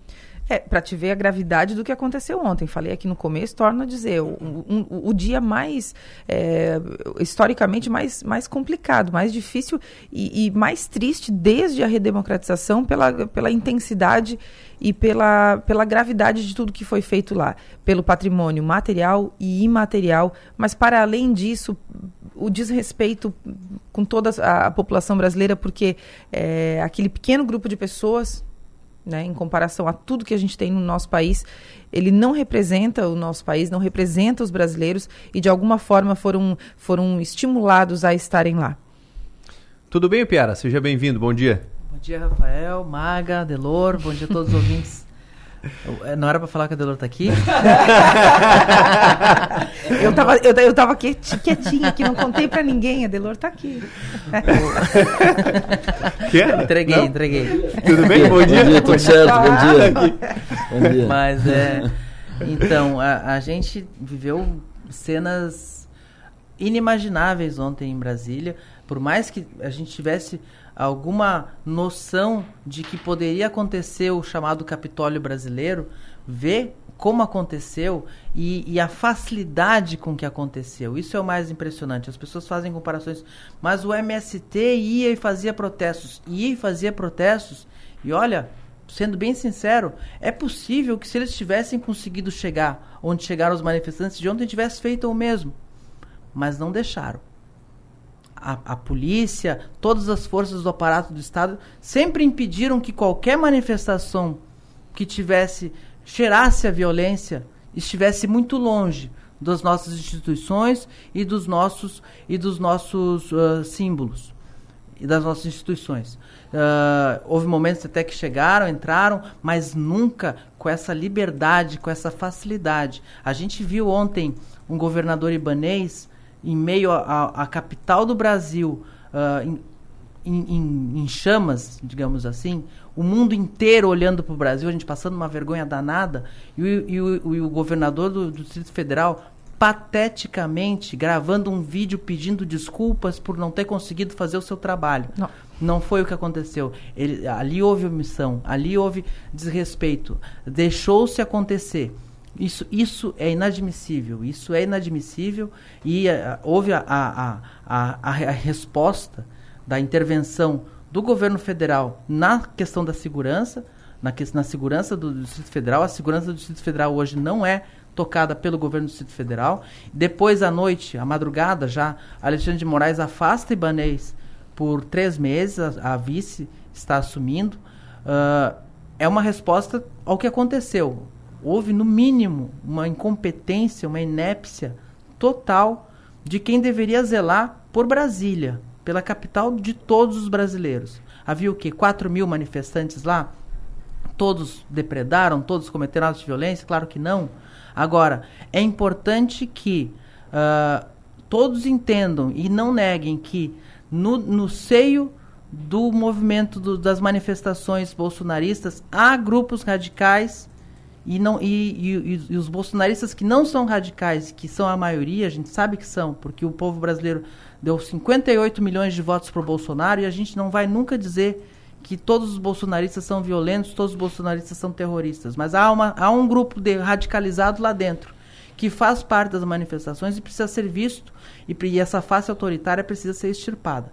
O que a gente espera hoje é que haja uma, que haja uma, que haja a punição rigorosa a quem acha que pode fazer aquilo na capital de todos os brasileiros, que pode fazer com que uh, um país inteiro fique uh, em suspenso, assustado com o que pode com o que estava acontecendo e o mundo inteiro olhando incrédulo para o Brasil uh, como um avanço de gente gente que é fascista sim. Uh, eu tenho muito cuidado em usar uhum. essa palavra. Uhum. Eu acho essa palavra extremamente pesada, não pode ser usada à toa. Mas o que aconteceu ontem em, eh, em Brasília é fascismo, sim. É, é, é gente que, que se autoproclama porta-voz do povo e que, em nome disso, acha que está autorizado a fazer exatamente qualquer coisa. Não pode, não pode e não podemos tolerar isso. Ô, Piara, a diferença de, de outras manifestações, tantas que, inclusive, as citadas por, por você, que ontem foi uma tentativa de golpe de Estado. Exatamente. Ponto. O que aconteceu foi muito além de qualquer outro tipo de manifestação. Foi uma tentativa de golpe de Estado. E isso isso é previsto, é enquadrado na, na Constituição. A Constituição prevê punições para isso, dá o devido enquadramento para isso. Golpe de Estado. Isso é muito grave. Isso, isso Ontem alguém perguntou, decepcionado, frustrado? Não, estou indignado, revoltado com, com tudo isso. Isso não pode acontecer no, no país. O Ibanês fez aquele patético pedido de desculpas, olha, desculpa isso, desculpa tal, desculpa, porque ele já sabia que, que estava no forno o pedido de, de, de afastamento dele. Estava, uh, isso já estava no forno do cincamento pela forma como, como aconteceu. O secretário de Segurança Pública sabia de tudo tinha todas as informações. Viajou de férias para os Estados Agora, Unidos. Parecia, parecia uma coisa, parecia uma cena ensaiada. E uma, né? e uma coisa Tinha... que, e uma coisa que me chama a atenção é o seguinte. E ele uh, o Anderson Torres informou para o ministro da Justiça: está tudo sob controle. Está tudo sob controle. Abriram. Estava tudo certo. Abriram errado, acesso né? a, guiaram, guiaram, né? guiaram as pessoas até praticamente. Agora, o, o Anderson Torres era o ministro da Justiça de Bolsonaro e foi prontamente nomeado secretário de Segurança do Distrito Federal. Eu fico me perguntando se o governador Jorginho Melo tivesse aceitado a pressão de grupos bolsonaristas ele, é, pelas informações que eu tenho, Jair Bolsonaro não fez esse pedido a Jorginho, mas no entorno de Bolsonaro houve o pedido para que o Silvinei Vasques, da PRF, fosse nomeado secretário de Segurança aqui em Santa Catarina. Eu fico me perguntando se já não era uma questão orquestrada para que tivesse um segundo foco. Será que aqui em Santa Catarina seria o palco alternativo desse lamentável festival que a gente viu ontem se Silvinei Vasques estivesse no comando da segurança pública de Jorginho Melo? Não seria palco alternativo, seria o palco central eu arrisco dizer. E, e, e re, redizendo o que eu disse no começo, vocês não estavam aqui, o Piara usou uma, uma, uma expressão que a gente tem muito cuidado, que é fascista. E desde que as, que as manifestações iniciaram, esses movimentos começaram, eu nunca chamei de, de ato golpista, de terrorista, de ato criminoso e tudo mais, e as pessoas sempre me corrigiam. E, e disse aqui e torno a dizer: a partir de hoje são atos golpistas. E, e, isso que tu disse a respeito de parar de negar que existem células muito delicadas aí dentro desse movimento, radicalizadas dentro desse movimento, é o primeiro passo. É, e, há, e, há, uma tentativa nítida de tentar dizer não, mas não é assim e tal. É assim, é assim. São atos terroristas de gente que não, que não, não consegue conviver com a democracia. E é muito triste o que aconteceu ontem. E só para fechar aqui, antes a gente ouvir o áudio mas de Ibanês... essa pedra, hein? Eu cantou, essa, essa cantou, pedra. Cantou essa Está pedra. em curso um Capitólio Mas- brasileiro. Mas Capitólio, é- foi a pior brasileira. que o Capitólio. Isso desde, desde lá, Mas- depois da, da eleição, isso estava no ar. Isso Mas é estava que no ar. entra- entra em Tentaram choque. fazer na, na diplomação, não conseguiram. Foi pior do que o Tentaram Capitólio. fazer na posse, não conseguiram. Mas é que e aí aproveitaram um choque. cochilo. E um cochilo, viu? Porque era, ah, é, era é recesso, verão, sol ah, e facilitações, né? Não foi um É, cochilo entregado. Deram, deram, deram deram, um Lex a- Sotan para o governo do, do Distrito Federal. E aí, é, com as imagens que a gente viu em seguida, só para encerrar, Rafael, com as imagens que a gente viu em seguida das, de, de, de pessoas da, da polícia é, auxiliando, né? Enfim, levando os manifestantes. E é uma cena inacreditável. A gente separou uns trechos aqui de- dessas manifestações. Vocês citaram o Ibanês, o Ibanês, eh, Ibanês Rocha. Ele que ontem à tarde foi feito esse vídeo, que foi citado por vocês. A gente separou um trecho aqui para ouvir. Quero me dirigir aqui, primeiramente, ao presidente Luiz Inácio Lula da Silva, para pedir desculpas pelo que aconteceu hoje na nossa cidade, a presidente do Supremo Tribunal Federal, ao meu querido amigo Arthur Lira, ao meu amigo Rodrigo Pacheco. Todos sabem da minha origem democrática, todos sabem do meu trabalho junto à Ordem dos Advogados na defesa da democracia do nosso país. E o que aconteceu hoje na nossa cidade foi simplesmente inaceitável. Nós vínhamos monitorando desde a tarde de ontem, juntamente com o ministro Flávio Dino, todos esses movimentos que estavam chegando ao Distrito Federal. Conversamos de ontem para hoje por várias vezes e não acreditávamos em momento nenhum que essas manifestações tomariam as proporções que tomaram. São verdadeiros vândalos, verdadeiros terroristas que terão de mim todo o efetivo combate para que sejam punidos. É isso que nós queremos. Brasília é um palco de manifestações pacíficas, onde as pessoas merecem e têm o direito de viver em liberdade. Isso que aconteceu foi inaceitável e eu, de momento nenhum, em momento nenhum, vou admitir. Nós vamos até o final com todas as apurações, sejam elas na esfera do secretariado, desde o secretário Anderson, que vem sendo acusado, não estava aqui no Brasil, mas a responsabilidade da Polícia Militar, ela vai ser apurada para que nós demos a resposta devida à população brasileira nesse momento, não só a população do Distrito Federal. Confiem no nosso trabalho, vamos seguir em frente unidos. Esse é um trabalho que foi feito durante a posse do presidente Lula, onde trabalhamos juntos, Exército, onde trabalhamos junto com a Polícia Federal, com a Polícia Rodoviária Federal, e tudo aconteceu dentro da melhor forma possível. Agora precisamos da união de todos. O Distrito Federal está sob uma intervenção federal na área da segurança e nós confiamos na pessoa do ministro Dino, com o seu indicado, para que a gente consiga fazer todas as apurações e vamos colocar na cadeia todos esses bandidos. Contem comigo, contem com a democracia no Distrito Federal. Grande abraço a todo o povo brasileiro. Então este, o Ibanês Rocha, governador do Distrito Federal, agora é, afastado das funções por 90 dias, e o Alexandre de Moraes, ele, ele disse o seguinte aqui, ó, abre aspas, absolutamente nada justifica a omissão e conivência do governador do Distrito Federal com criminosos que previamente anunciaram que participariam dos atos violentos contra os poderes constituídos, fecha aspas, foi um trecho de que disse Alexandre de Moraes.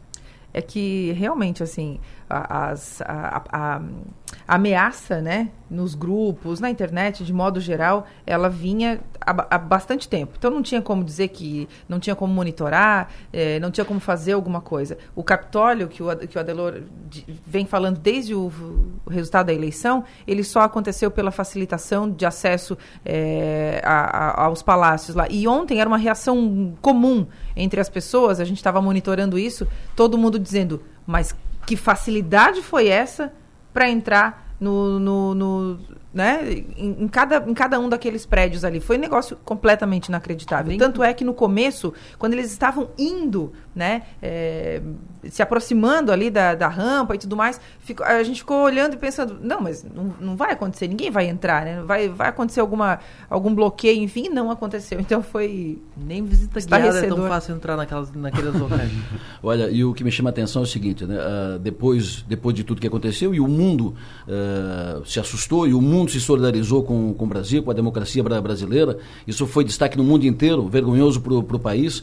Mesmo com todas as imagens uh, veiculadas, com todas as imagens, as caras, as pessoas, eles nem tomaram cuidado de esconder, não, a cara, tudo, todo mundo pois ainda na, circulam que não, eram petistas, eram esquerdistas, eram infiltrados e tal. Esse e é o... isso alimenta, entendeu? Isso, isso uh, a negação, né? Retro, a negação da responsabilidade, alimentando, mesmo com as pessoas. Com, esse é o novo negacionismo. É, é o que impede aquilo que eu falei no começo, olhar para dentro do movimento e perceber que dentro do movimento tem gente radicalizada, tem gente radical, tem gente disposta a cometer atos extremos e violentos os, os bolsonaristas têm que olhar para dentro do movimento e entender: estes aqui passaram do ponto, temos que isolar. Falei sobre isso no começo. Eles não representam aqui, esse, esse, esse grupo extremista. Ele não, ele não representa o, a, a maioria dos bolsonaristas. E para falar disso também, Adelor, a gente tem, a gente tristemente teve representantes de Criciúma ontem lá em Brasília, de Criciúma, de Tubarão, Tubarão de Blumenau, muito, Joinville.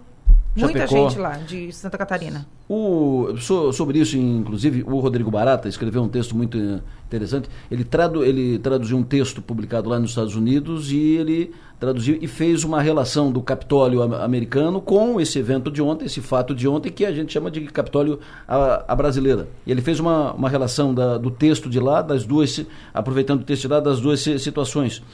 E ele escreve, muito bem escrito o texto do, do Rodrigo, e ele escreve o seguinte: que um dos focos principais do governo americano hoje é tratar a saúde mental da população. Muito além de ir atrás de quem está diretamente envolvido nessas células, o governo busca saber quem promove o mal-estar mental na população, a começar pelas empresas que geram as redes sociais, e tratar a saúde mental como prevenção ao extremismo doméstico. Isso, isso é problema mental. Ah, ah, é, é algo que tem que ser tratado para cá porque fizeram uma lavagem cerebral num grupo de pessoas, e isso é criminoso, e isso é de desdobramentos imprevisíveis. As pessoas estão numa outra estratosfera, estão num outro mundo. Ali, levaram para um outro mundo. As pessoas não, não veem imagens, não, não, acreditam em nada. O que aconteceu ontem é algo absu, absolutamente uh, incompreensível e inaceitável. É algo extremo. E esse texto do Rodrigo, muito interessante, que ele traz isso, que a preocupação hoje do governo americano é tratar a saúde mental. Esse é um problema de saúde mental. Deixa eu trazer mais um, um trecho aqui. É, a gente falou sobre a questão do partido, o Partido Liberal. O líder do, do partido, Valdemar da Costa Neto, ele também se manifestou ontem sobre estas manifestações. Hoje é um dia triste para o Brasil todos os nossos movimentos que foram feitos após as eleições, em frente aos quartéis, foram exemplo de educação, de confiança e de brasilidade. Lá tinham famílias representando o Bolsonaro, representando a direita. Todos os movimentos foram pacíficos e ordeiros.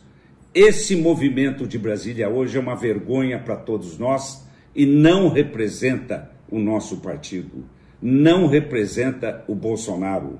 E a, a polícia E, e a segurança, os setores de segurança, têm que fazer a sua parte. Nós não apoiamos esses movimentos. Nós apoiamos, sim, o, pátria, família e liberdade. Apoiamos movimentos de bem. Isso, esse movimento de Brasília hoje foi uma vergonha para todos nós.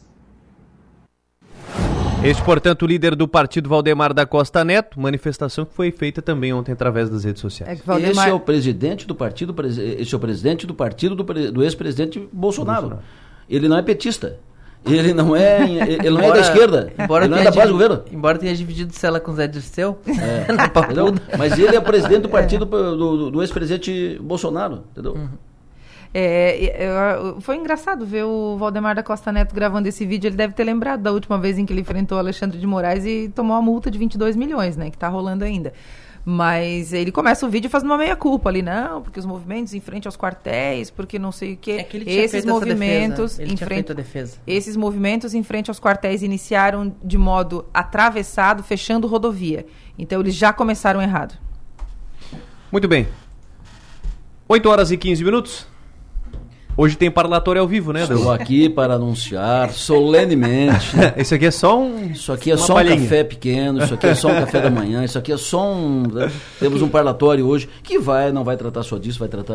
Vai Eu queria falar de disso. reforma administrativa do Jorginho Mello, não estava preparado para falar dessa, dessa loucura. vamos falar também. Então hoje, a partir das 7 horas, parlatório no YouTube do, do portal 48, também aqui na Rádio Sou Maior. Hoje todo mundo aqui no estúdio. Hoje os três aqui no estúdio. No estúdio. Estaremos ao vivo aqui no, no estúdio da Sua Maior. Será a primeira vez que nós vamos fazer o parlatório presencial, ao vivo, aqui no estúdio é, da, é o que da eu chamo de a live ao vivo. A live 8 e 16 vamos para o intervalo. Em seguida a gente volta para falar de política.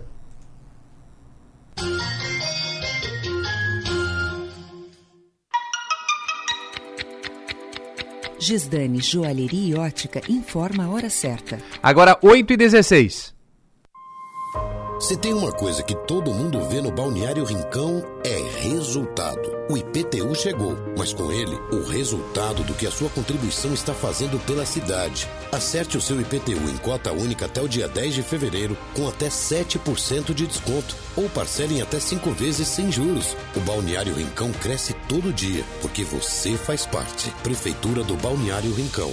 Aqui você vê resultado. Neste verão não vou sofrer um ar-condicionado eu vou ter e minha cabeça não vou esquentar. Não entro em loja que quer me enrolar. Já comparei os preços da região. Fui na H-Serve e o split tá na mão. A H-Serve cobre o preço pra você. Regras em hserve.com.br Tramontina, momentos pra eternizar no celular. As maiores ofertas para aquele churrasco do final de semana. Aproveite para comprar espetos, grelhas, faqueiros Poliwood, facas e pegadores. Tudo com descontos especiais. Confira em nosso site viainox.com.br e em nossas lojas, sempre uma perto de você. Presente nos melhores momentos da sua vida um hospital com centro avançado no tratamento do coração. São João Cárdio é único porque conta com cardiologistas 24 horas de plantão. É moderno porque unimos tecnologia com hemodinâmica de alta definição. É referência porque dispõe de uma equipe qualificada para atender você a qualquer momento. Conte com o melhor hospital em cardiologia. São João Cárdio. A nossa especialidade é cuidar de você. Amor, como é que você consegue relaxar aqui nessa muvuca? Ah, curte as férias, vai, meu bem. As contas estão em débito automático, as transações eu confiro aqui, ó, no App Cicred. Tá tudo sob controle. Eu vou me estressar pra quê? Coco, olha o coco! Ó, quer um coco? Ele aceita Pix. Pra tudo que o verão pede, tem Cicred. Pagar, investir, transações, saldo e muito mais. Baixe o app e leve o Cicred aonde você for. Só na Delupo você encontra toda a linha Steel em 10 vezes sem juros. Cortadores de grama, lavadoras de alta pressão, motosserras, roçadeiras e tudo o que você precisa com descontos de até 22%. Venha aproveitar que é por tempo limitado. Consulte os nossos canais de comunicação para saber mais e venha até a loja Delupo Centro ou primeira linha para conferir as promoções. Delupo Matriz, Rodovia Luiz Rosso, quilômetro 05, 3610, primeira linha. Delupo Centro, Avenida Centenário 3050 Centro. Delupo, muito mais que ferramentas. Entre investir o seu dinheiro e aproveitar a vida, fique com os dois. Invista no seu bem-estar e na valorização do seu patrimônio. Invista com a construtora LOX. A tranquilidade de um bairro residencial, um moderno parque e ampla oferta de produtos e serviços fazem da Santa Bárbara uma região diferenciada da cidade. Aproveite a vida boa em família no residencial Düsseldorf. Venha conhecer Construtora LOX. Pensou cortinas? Cortinas Ávila. Persianas e papel de parede. Cortinas Ávila. Pensou pisos laminados, vinílicos e rodapés? Cortinas Ávila. Cortinas Ávila. Você merece o melhor. Fone 34 37 24 22 34 37 44 94. Quando você ingere mais calorias do que gasta, você ganha peso. O acúmulo de gordura caracteriza a obesidade. Os avanços da medicina e da tecnologia têm contribuído muito para o tratamento dessa doença. Mas a forma mais simples de tratar a obesidade é ter uma alimentação saudável e praticar atividades físicas. Ser feliz é sua melhor forma. Mova. Responsável técnico: Leandro Avani Nunes. CRMSC 8308. Referência no segmento de bombas e motores hidráulicos. Atuante no mercado há mais de 40 anos, a Raibel está em busca de profissionais para atuar em diversas áreas. Venha ser um talento Raibel. Estamos com vagas abertas. Interessados devem entrar em contato pelo telefone 48 2101 8888 ou enviar seu currículo para o e-mail carreiras@raibel.com.br. Programa Adelor Lessa. Oferecimento. Construtora Locks. Bistec Supermercados. Nações Shopping. Delupo. Caoa Cherry. Triângulo Segurança. Unesc. Unimed. Librelato. IDB do Brasil Trending. E Cicred. 8 horas 21 minutos. Estamos de volta com o programa Adelor Lessa. Recebo mensagem do ouvinte aqui sobre trânsito. Bom dia, Delor. É Ir no Araranguá, tudo bem? Adelor, eu estou subindo a BR-101 em direção norte e no, pertinho do trevo da, do Morro da Fumaça houve um acidente muito feio. Ah, consegui, na, no sentido norte-sul, consegui visualizar dois carros ali. Ah, o trânsito está parado. Tá, a coisa foi bem feia ali, ok? Então, situação do trânsito ali em Morro da Fumaça, mensagem do ouvinte, atenção para quem estiver por, eh, principalmente no, no, sentido sul né, da rodovia, vem do norte, sentido norte-sul da rodovia, eh, acidente ali na região de Morro da Fumaça. Bom, dando sequência ao programa, nós vamos tratar agora sobre Santa Catarina. Vamos conversar com o secretário-chefe da Casa Civil aqui do estado, Sterner Sorato, e assunto reforma administrativa aqui de Santa Catarina. Secretário, seja bem-vindo, bom dia. Bom dia, é um prazer estar aqui na Sou Maior, falando com você, com todos os ouvintes. Se eu não me engano, está também o Piara e a Maga. Bom dia a todos. Prazer recebê-lo aqui, eh, secretário, mais uma vez. Estamos sim, estou com, com a Maga e o Piara aqui no estúdio para a gente tratar desses assuntos agora relacionados a Santa Catarina e já aqui com o Piara para a gente falar um pouco mais a respeito dessa situação. Primeiro, assunto, assunto principal, reforma administrativa aqui no, no Estado, secretário. Sim, a gente vem desde a quinta-feira, 30 de dezembro, elaborando uma, o texto, né, um projeto de lei que inicialmente será uma medida provisória, da reforma, mini reforma administrativa que o governador Jorginho Melo eh, pretende fazer para imprimir a sua forma de administrar. E ela está aí na sequência. O objetivo era que a gente pudesse protocolar ela eh, né, nessa próxima terça-feira, mas eu acredito que vai, nós vamos avançar aí pelo menos mais uma semana. Bom dia, secretário Sorato. Secretário, o, o que, que já é consenso nessa mini reforma do, do, do, do governador Jorginho Melo e o que, que ainda é, tema, é, é dúvida na, na criação de, de, novas, de novas estruturas ou na reorganização das estruturas existentes?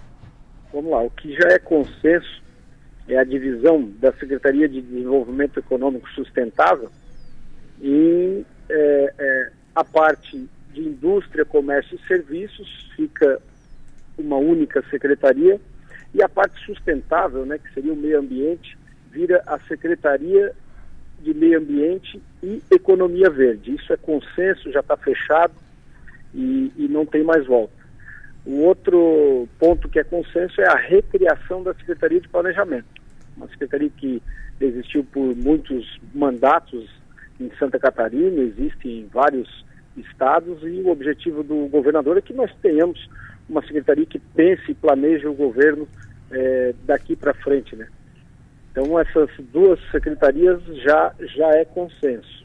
O que há dúvida hoje é se há necessidade de criar a Secretaria de Cultura, Esporte e Turismo, uma vez que hoje elas são tratadas em fundação, né, a Fundação de Cultura, a Fundação de Esporte é, e a agência, né, a Santur, Agência de Turismo. Então essa a gente está avaliando se há necessidade realmente de criar ou não a secretaria, e a outra é uma secretaria executiva, que seria a Secretaria Executiva de Relações Governamentais. É, o objetivo é criar para que não hajam que, que, haja uma interlocução entre as secretarias, haja um maior controle é, das atividades delas, e aí esse é o objetivo de criar a Secretaria de Relações Governamentais, porém é, está se avaliando porque o governador fez um pedido para todos nós que estamos atuando nessa, é, nesse texto, nessa elaboração e principalmente na avaliação financeira, que não houvesse acréscimo de despesa, que nós trabalhássemos com aquilo que já existe e, e por isso a, a gente está avaliando a criação ou não de uma ou outra secretaria, caso seja extremamente necessário. Secretário, bom dia. É, na Bom prática, dia, na prática, o que, que muda a, essa divisão das secretarias, né, do desenvolvimento econômico e do meio ambiente? Olha, Santa Catarina é um estado que está diretamente ligado ao meio ambiente, não só pelo litoral, mas também pela serra. E acredito que uma secretaria de meio ambiente vai poder dar um foco muito maior a problemas que nós, nós enfrentamos. Por exemplo, na nossa região sul aí, nós deixamos de ter um equipamento turístico importantíssimo, né? todos conhecem aí o famoso Sky Glass, por problemas de, de liberação, de, de demora na, na, na, na, apresentação de uma certidão é, ambiental, e o empresário optou então para ir para Canela. Perdemos um grande equipamento, um equipamento que fomentaria o turismo na Serra Catarinense, na Serra do Rio do Rastro, né? E, e, e, o governador entende que tendo uma secretaria pensando nisso, pensando o meio ambiente, mas também pensando é, em como que o meio ambiente pode trazer frutos. Nós temos aí vários, é, várias situações em Santa Catarina que nós poderíamos estar fomentando o crédito de carbono e, e tantas outras questões da economia verde e que hoje não tem ninguém tratando disso dentro do poder público. Então esse é um dos objetivos, é, são os objetivos primários, mas com certeza tem vários outros. Secretário, na campanha eleitoral o governador chegou a falar na, na possibilidade de criar uma secretaria de portos e aeroportos. Essa ideia foi arquivada? É, aí é, acabei esquecendo de falar. Essa também é uma secretaria que ainda há dúvidas, está é, sendo estudado. O objetivo do governador na criação dessa secretaria que pudesse esse setor ter uma atenção também maior, já que nós temos portos e aeroportos que têm condições de ser muito mais atuantes do que são hoje, e, e, e a intenção dele era essa. Algumas pessoas do setor, que são especialistas na área, tiveram uma preocupação que isso, talvez a secretaria pudesse, ao contrário do objetivo do governador, que é é, é, acelerar, ajudar e, e, fomentar cada vez mais, que isso pudesse engessar o setor. Então está sendo avaliado isso por pessoas que são da área para ver se o melhor realmente é uma secretaria para acelerar, para não prejudicar ou se a secretaria pudesse é, engessar o setor. Então, a partir do momento que eles nos devolverem essa análise, a gente segue com a criação dela ou não. Né? Secretário, não tem como fugir do assunto. Eu vou perguntar para o senhor com relação é, à postura que o governo deve adotar com relação às manifestações, aos atos golpistas que aconteceram ontem e a determinação do ministro Alexandre de Moraes para que os manifestantes né, saiam de frente dos quartéis. O, como é que o governo do estado vai, vai, vai acatar isso? Como é que vai ser feito isso? Olha, no primeiro momento, não, nós não, não, tivemos nenhuma reunião de colegiado ainda, mas o primeiro momento o governador é, lamentou os fatos né, e, e, e, também não concorda com depredação, com atos de violência. As manifestações devem ser pacíficas, como vinham sendo até o presente momento. Né. Nós não temos ainda nenhuma reunião de colegiado. Quem, quem comanda a, a segurança em Santa Catarina nesse momento é o coronel Pelosato e vou poder ter mais informações assim que, que houver essa, essa reunião que está programada para hoje. Secretário, uh, voltando um pouquinho para a nossa questão política doméstica, uh, a reforma trata de secretarias novas, mas também a gente tem ainda as secretarias existentes para preencher, tem algumas um, postos para preencher. Uh, a gente pode ter alguma novidade em termos de secretariado, tanto de anúncio para essas pastas que vão ser criadas, quanto para outras vagas, como a infraestrutura, por exemplo, ainda em janeiro ou vai esperar a volta da Assembleia Legislativa para, de, de, derivando da decisão da, da eleição da presidência, fazer essa composição da governabilidade?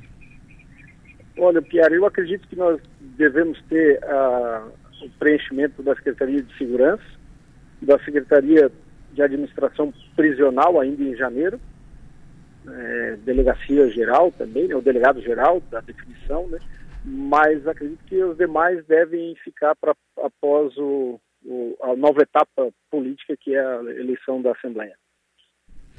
Muito bem. Secretário, muito obrigado, viu, pela atenção com a Rádio Som Maior. Bom dia, bom trabalho. Eu que agradeço, sempre à disposição de vocês. Forte abraço.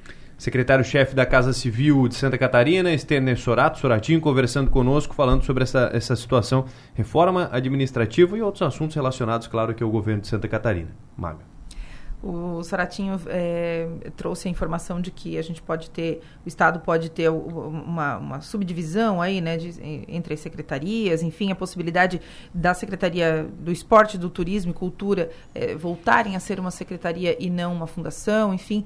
É, e aí eu vejo que eles têm essa preocupação, né, de, ah, vai aumentar o custo, quanto é que vai custar para fazer essa mudança mas eu acho que, é, ok, tem que pensar nisso também, mas tem que pensar em resultados. Se for melhor assim, que seja feito, né? A gente é, fica claro que o governador Jorginho Melo deu uma determinação de que essa reforma fosse um rearranjo de estruturas que não criasse despesa nova. E o que, o que a gente avalia dessa, dessa conversa com, com, com, o secretário Sorato e, e, e, outras conversas que são feitas de bastidor é que existem duas reformas na mesa. Uma reforma que mantém uh, o mesmo custo e, e, e reorganiza é uma reforma mais tímida e existe uma reforma que cria uh, algum gasto uma, e, que, e, e que também está na mesa e que quem vai tomar a decisão política de levar uma, de usar uma ou a outra, vai ser o governador Jorginho Melo, que é quem tem essa decisão. Essa reforma um pouquinho uh, mais uh, que, que, cria despesa, ela traz essa Secretaria de Turismo, Cultura e Esporte, que é uma secretaria que foi uh, reunida no governo do Luiz Henrique. Luiz Henrique juntou inicialmente com o nome de Secretaria de Organização do Lazer, a SOL, e por isso era SOL. Uh, depois, no, na, na, depois ele rebatizou de Turismo, Cultura e Esporte, que era uma secretaria muito grande, que se envolvia muito, muito, e que te, teve até alguns problemas de, de, de, de escândalos, etc. Mas depois, no governo Colombo, essa secretaria se manteve, mas com uma troca tão grande de secretário que virou uma secretaria muito mais problema do que, do que solução. E, a, e ela foi extinta na reforma de, de Moisés com a ideia de dar mais força para as fundações, para Santur, que foi transformada em agência, para a Fundação Catarinense de Cultura e para a FESPORT, e, e aí com, uh, colocaram o turismo pendurado no desenvolvimento econômico sustentável, a FESPORT pendurada, uh, acho que era no desenvolvimento social, o Santur ficou meio solta, mas e, e, e esse modelo também não funcionou. São áreas que ficaram para trás no, no, no governo de, de, de, de Moisés. Então, uh, agora vem essa ideia de recriar. E é uma pasta que os Melo conhecem bem, porque era, era a pasta que o, que, o, que o Jorginho Melo tinha a indicação, o Partido da República na época, depois o Partido Liberal indicou Felipe Melo, filho de Jorginho, para ser o secretário de Turismo, Cultura e Esporte, mas Felipe Melo não teve uma boa relação lá, porque ele tinha algumas dificuldades dentro do governo e tinha muito pouco orçamento. E os, os, secret... Uh, os nomes que tocavam as fundações eram, não eram do mesmo grupo político, então tinha bastante. Uh, tinha muita falta de diálogo ali. Então, mas conhece a estrutura. Vamos ver se, se eles vão comprar essa, essa ideia de recriar a, a antiga Sol Uh, a Secretaria de Organização do Lazer era na época que o, que o Luiz Henrique estava lendo muito Domênico de Masi, do ócio criativo e tal, ele trouxe essas ideias aí. É, porque, e um nome que também não dizia muita coisa, né? Ficava meio esquisito. É, que, é que fica assim, Secretaria de Turismo, Cultura e Esporte parece Secretaria de Variedades, né? parece, parece, também parece. Vocês vão falar mais sobre isso no parlatório hoje, sete da noite, assim como as ações que aconteceram ontem em Brasília.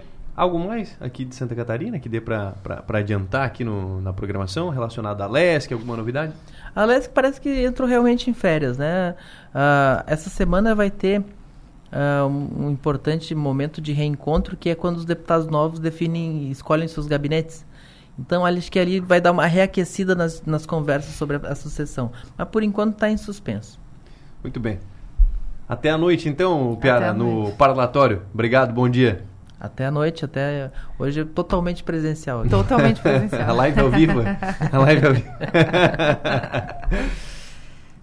no plenário, oferecimento. Naturai. Nossa natureza é se alimentar bem. E Construtora Nunes. Muito bem, Maga. Um abraço até a ah, noite também. até no. Né? No ponto final. Primeiro no, Até no, no ponto, ponto, final? Meu Deus do céu, primeiro no ponto final. E depois. Já fica por aqui. Eu vou ficando, vou ficando. Passar um cafezinho.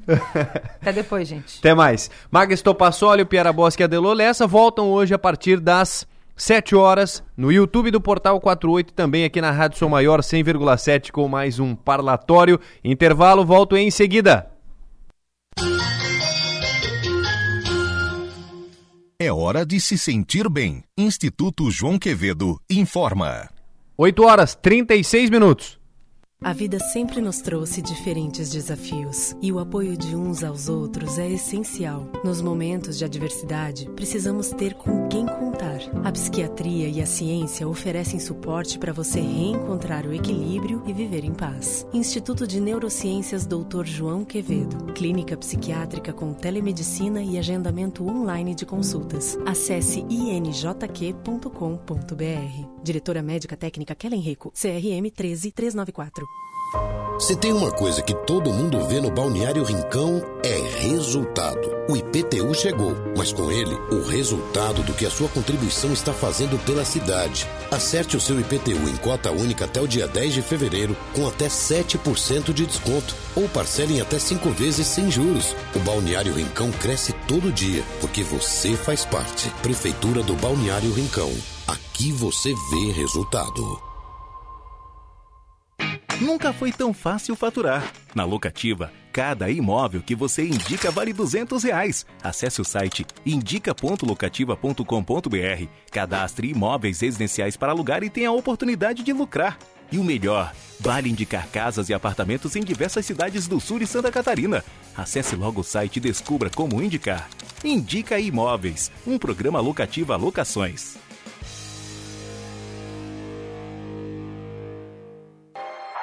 Para termos mais qualidade de vida e longevidade, precisamos estar atentos ao que comemos. Aprender a selecionar melhor os alimentos, preparar refeições mais saudáveis e entender como isso pode nos proporcionar bem-estar faz toda a diferença para estabelecermos um estilo de vida mais leve e feliz. Em um mundo de refeições rápidas e alimentos ultraprocessados, a Naturai é um espaço dedicado à boa alimentação, onde uma equipe multidisciplinar auxilia você a ressignificar sua relação com os alimentos. Em uma jornada de reeducação voltada para o desenvolvimento de hábitos mais saudáveis. Espaço Naturai. Nossa natureza é se alimentar bem. Saiba mais em sejanaturai.com.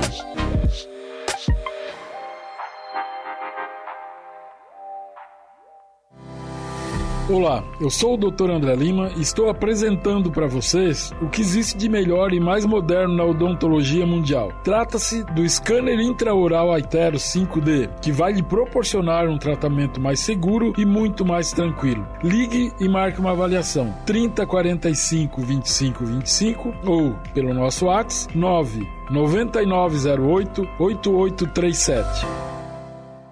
No transporte é assim. Uma evolução leva a outra. Aumentar a leveza é poder carregar mais. Elevar a segurança é diminuir a manutenção. Ampliar a versatilidade é ganhar praticidade. E agora com a linha Evolute Librelato, você conquista tudo isso. É uma nova geração de implementos que avançam a eficiência no transporte para expandir seus resultados. Afinal, uma evolução leva a outra. Linha Evolute Librelato. Somos imaginadores, executores, transformadores. Somos Multi, somos Unesc. Conheça todos os diferenciais da graduação Multi-Unesc. Experiências práticas, ensino multiplataforma, com inovação, tecnologia e impacto comunitário. Para quem quer fazer a diferença no mundo.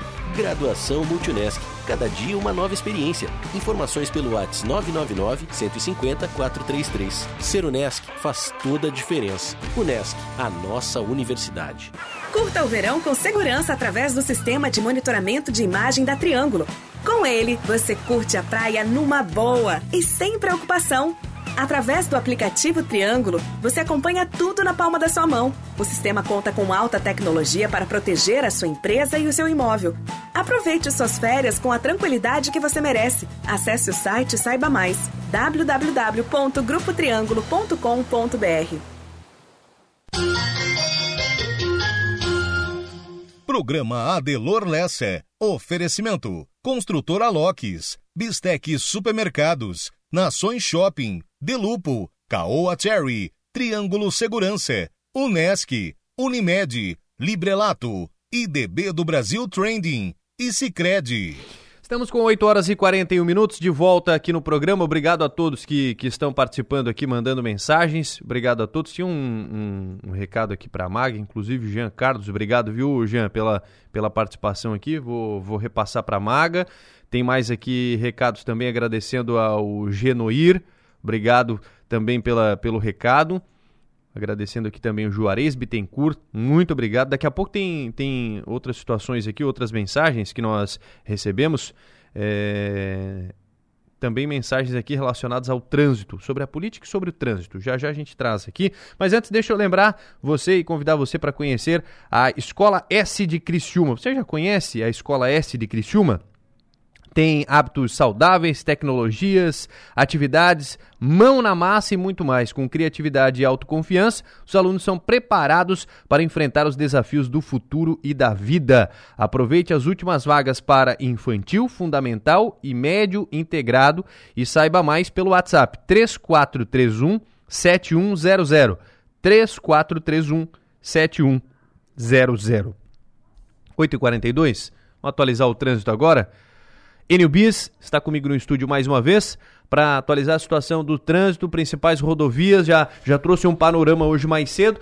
E situação de momento, Enio Bis. Pois é, Rafael. Aliás, a Polícia Rodoviária Federal acaba de confirmar não há nenhum ponto em rodovia federal em Santa Catarina com algum tipo de bloqueio aqui no estado, ou seja, BR-101 e outras rodovias federais que cortam os estados com trânsito fluindo normalmente, nenhuma com bloqueio, com manifestações e com interdições. Aqui no sul do estado, ontem nós tivemos uh, dois fatos, né? Como já falamos anteriormente, na BR-101 em Tubarão, quilômetro 340, os manifestantes eles chegaram a bloquear o tráfego no sentido norte. Apenas veículos leves passavam pelo local, mas no início desta madrugada em Tubarão, a CCR Via Costeira acionou a Polícia Rodoviária Federal foi até o local, interviu e desobstruiu o trânsito no local. Então, o, no início da madrugada, foram dispersados os manifestantes na BR-101 em Tubarão. Em Içara também, ali na região da Vila Nova. No início, inclusive pneus foram queimados, enfim. E aí no início da madrugada iniciou esse, essa manifestação na BR 101, quilômetro 378 em Içara, mas também Uh, horas depois, a Polícia Rodoviária Federal foi lá, acionada pela CCRV Costeira, e também os manifestantes foram dispersados. O trânsito passando normal, fluxo normal na BR-101, não só no sul do estado, mas também em outras regiões de Santa Catarina. E tudo começou, Rafael, lá em Itajaí, no quilômetro 117. Ontem, no fim da tarde, a BR foi bloqueada por manifestantes. E da mesma forma, a Polícia Rodoviária Federal foi até o local e dispersou os manifestantes. Resumindo, nenhum ponto, nenhuma interdição, nenhuma manifestação em rodovias federais que cortam Santa Catarina. Fizemos um alerta, Rafael, na BR-101, pontos com fluxo intenso do quilômetro 99 ao quilômetro 112, entre Pissarras e Navegantes. Isso no sentido sul, sentido Porto Alegre. Por quê? Manifestação? Não, devido ao alto fluxo de veículos. Em Balneário Camboriú, havia acontecido um acidente nesta manhã e a faixa da esquerda no sentido norte, sentido Curitiba, estava interditada. Está tudo liberado, tudo normalizado. Faixas liberadas no quilômetro 132 em Balneário Camboriú, sentido norte, sentido Curitiba. E teve também um acidente nesta manhã no quilômetro 184 da BR-101 em Biguaçu. Nesse momento, sentido norte, faixas interditadas. O trânsito está sendo desviado para o acostamento, a fila de 11 quilômetros em Biguaçu, BR-101. E no sentido Porto Alegre, faixa da esquerda interditada, faixa da direita fluxo normal e nesse momento fila de 8 quilômetros. São algumas eh, das informações de agora em rodovias federais de Santa Catarina. Rafael. Muito bem, você volta em seguida aqui no Conexão Sul. Né? Daqui a pouquinho o Bis estará de volta mais uma vez na programação Som Maior. Vamos falar de trânsito ainda aqui na programação sobre a questão do, da Avenida Santos Dumont, bairro São Luís. Marcelo nos mandou um, uma mensagem aqui, mensagem do ouvinte, vamos ouvi-lo. Bom dia, Rafael. Primeiramente, parabéns pela condução do programa da Delor. Marcelo Bairro Santo Antônio. Rafael, em relação ao binário, é, até eu já tinha comentado uma vez, é, foi comentado no programa da Delor né, pelo coordenador da DTT, que pelo menos umas semanas antes, ou uma semana antes, seria colocado os agentes ali já para fazer uma educação né, da, do trânsito para eles se adequarem à mudança do binário. Porém, não foi feito, foi deixado para a última hora. Depois da inauguração, colocaram apenas um veículo da DTT fazendo a orientação de trânsito. E ontem o que mais se viu foi um festival de imprudência, tá? quase causando acidente. Eu, por volta das 11 horas, estava indo sentido Pinheirinho Próspera, fui ali pela trincheira. Uns 200 metros antes de chegar na trincheira, um cidadão veio com um veículo, quase colidiu de frente com o meu e com um Corolla que vinha logo, a, logo atrás. Então eu acho que a nossa DTT aí tá com uma, uma certa deficiência, né? Já não é de hoje. Então, deixando aí apenas o meu, meu parecer. Tenham todos uma boa semana. Fiquem com Deus. Até a próxima. Obrigado. Obrigado, Marcelo, pela, pela mensagem, pelo registro. Infelizmente, nós tentamos aqui né, uma, uma entrevista uh, eh, para tratar do assunto. Infelizmente, não fomos atendidos é, para falar mais sobre a questão da, da, da, do trânsito ali naquela região, se serão colocados agentes de trânsito para orientar, enfim. E, e, mais cedo eu recebi aqui outras mensagens. É, havia aqui recebido mais mensagens sobre a Avenida Santos Dumont, né, de alguns, alguns, algumas pessoas que mandaram mensagem. Olha, bom dia. Com relação ao binário do São Luís, motoristas precisam respeitar as placas de sinalização. Simples assim. Todas as ruas estão bem sinalizadas. Então, um registro aqui do nosso ouvinte sobre o binário não tem placa, diz aqui o, o nosso outro ouvinte. Deixa eu ver aqui, foi o Agnaldo, né, que mandou. Ou tem e os motoristas não observam. E sobre circular na ciclovia de moto, é questão de educação, não tem nada a ver com as mudanças. É, isso aqui é uma, uma questão de educação realmente. Agora, sobre a, as placas e as sinalizações, nós até tentamos aí o setor do trânsito da, de, de Criciúma através da assessoria de imprensa, mas infelizmente não fomos atendidos para entrevista para falar sobre essa, essa questão de sinalizações, de placas, de orientações, o que será feito a partir de agora. O fato é que nós estamos recebendo muitas e muitas e muitas mensagens de reclamações no trânsito eh, no bairro São Luís.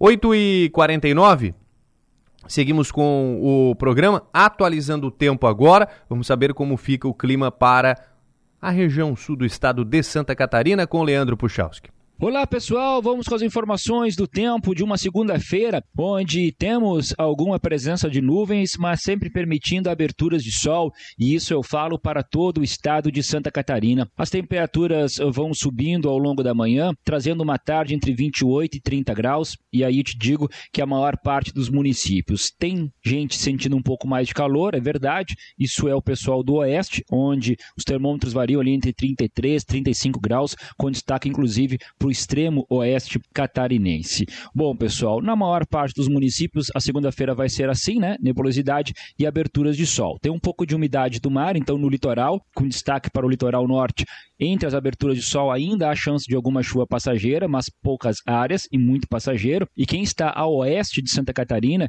entre a tarde e a noite, por causa desse calor, também pode ter uma rápida pancada de chuva, muito mal distribuída, poucas áreas do oeste, mas a possibilidade ela existe para essa parte do estado. Um abraço para todos vocês, uma boa semana com as informações do tempo. Leandro Puchalski. Previsão do tempo. Oferecimento. El Tarquim. Gastronomia e lazer em uma experiência envolvendo fogo e natureza.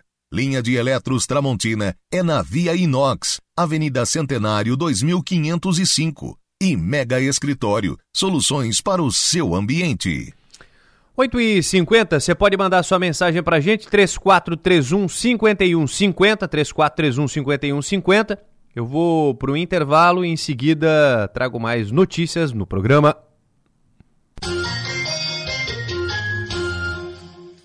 Grupo ESOS, tradição e essência rumo ao crescimento, informa a hora certa. 8 e 51 Da união de tradicionais empresas em Santa Catarina, nasceu o Grupo ESOS. Um grupo econômico gerido por um sistema de gestão inovador, com o primeiro centro de serviços compartilhados do sul catarinense. A Fumacense Alimentos, com as marcas Que Arroz e Risovita. A JS Empreendimentos, o Criciúma Shopping e a Marketplace são os grandes negócios administrados pela holding. Confira mais em grupoesos.com.br. Grupo Esos, tradição e essência rumo ao crescimento. Se tem uma coisa que todo mundo vê no Balneário Rincão é resultado. O IPTU chegou, mas com ele, o resultado do que a sua contribuição está fazendo pela cidade. Acerte o seu IPTU em cota única até o dia 10 de fevereiro, com até 7% de desconto, ou parcele em até 5 vezes sem juros. O Balneário Rincão cresce todo dia, porque você faz parte. Prefeitura do Balneário Rincão. Aqui você vê resultado. Internet, internet muito mais. Muito mais conexão. Pra vários dispositivos. Muito mais diversão. Pra não travar o jogo. Muito mais emoção. Pra séries e filmes. Muito mais velocidade. Download mais rápido. Contato. Planos especiais para a internet por fibra ótica. Acesse contato.net. Fone 48 3521 0400. Contato internet e muito mais. Pensou em dar uma cara nova para o seu escritório ou home office? A Mega Escritório tem tudo o que você precisa. Somos uma loja especializada em móveis para escritórios, poltronas, sofás e toda a linha em aço que vão deixar o seu ambiente ainda mais perfeito. Contando com a nossa consultoria, você terá um projeto personalizado. Então agende uma visita no 3437 5454 ou visite o nosso Instagram, arroba Mega Escritório e fique por dentro das novidades. Nosso showroom fica no bairro Michel, em Criciúma. Mega Escritório, soluções para seu ambiente. Posto São Pedro, Avenida Centenário Próspera. Mantém a tradição de família há 63 anos, com muitas inovações, sempre com os melhores produtos e serviços, café e conveniência. Tem os melhores lanches e mix de bebidas 24 horas, o mais completo em combustíveis da região, GNV, etanol, gasolina, diesel e uma super troca de óleo para o seu automóvel. Posto São Pedro, Avenida Centenário, Próspera, 63 anos. Certeza no que diz, qualidade no que faz.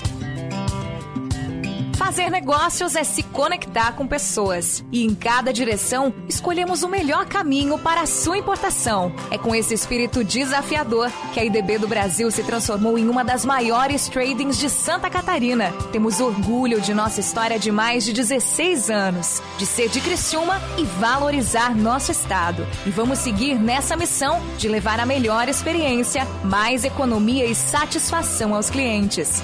IDB do Brasil Trading. Você importa.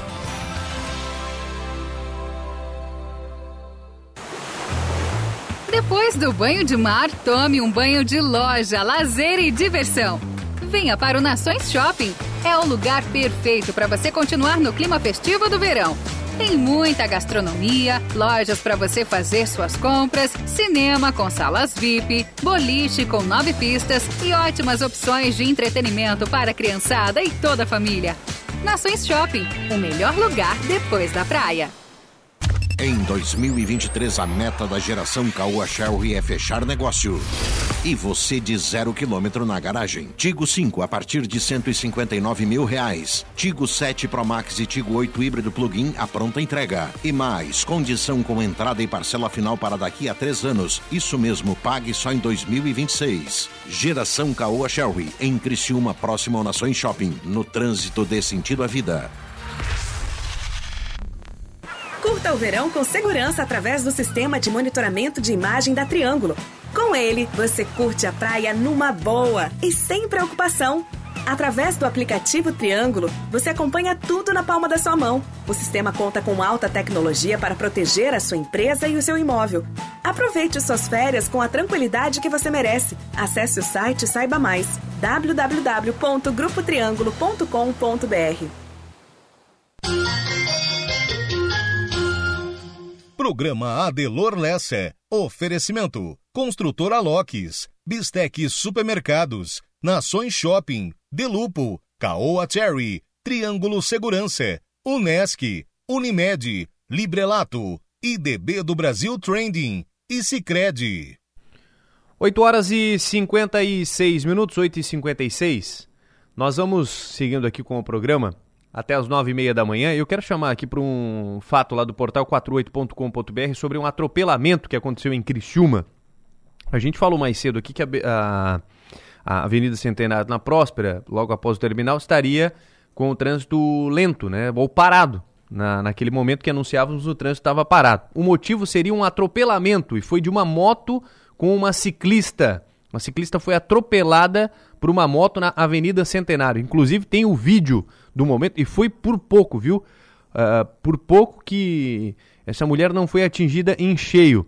A motocicleta passa é, por volta das 6h50 da manhã, dois ocupantes na, na motocicleta, a princípio aqui pelas imagens seria uma motocicleta de baixa cilindrada, uma, uma motocicleta aí de, eh, de baixa cilindrada, quando a, a mulher passava pela faixa de pedestre, né, próxima à faixa de pedestre, com a sua bicicleta cruzando a Avenida Centenário.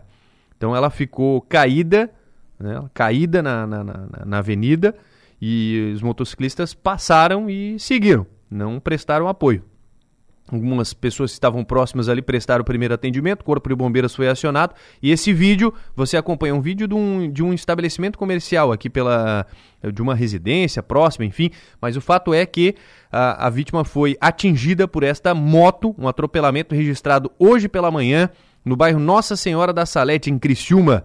Polícia Militar atendeu a ocorrência, assim como uh, também o Corpo de Bombeiros. A vítima, 22 anos de idade. Essa matéria completa, inclusive com o vídeo do acidente, você encontra no portal 48.com.br. Acesse 4, numeral 8 por extenso.com.br.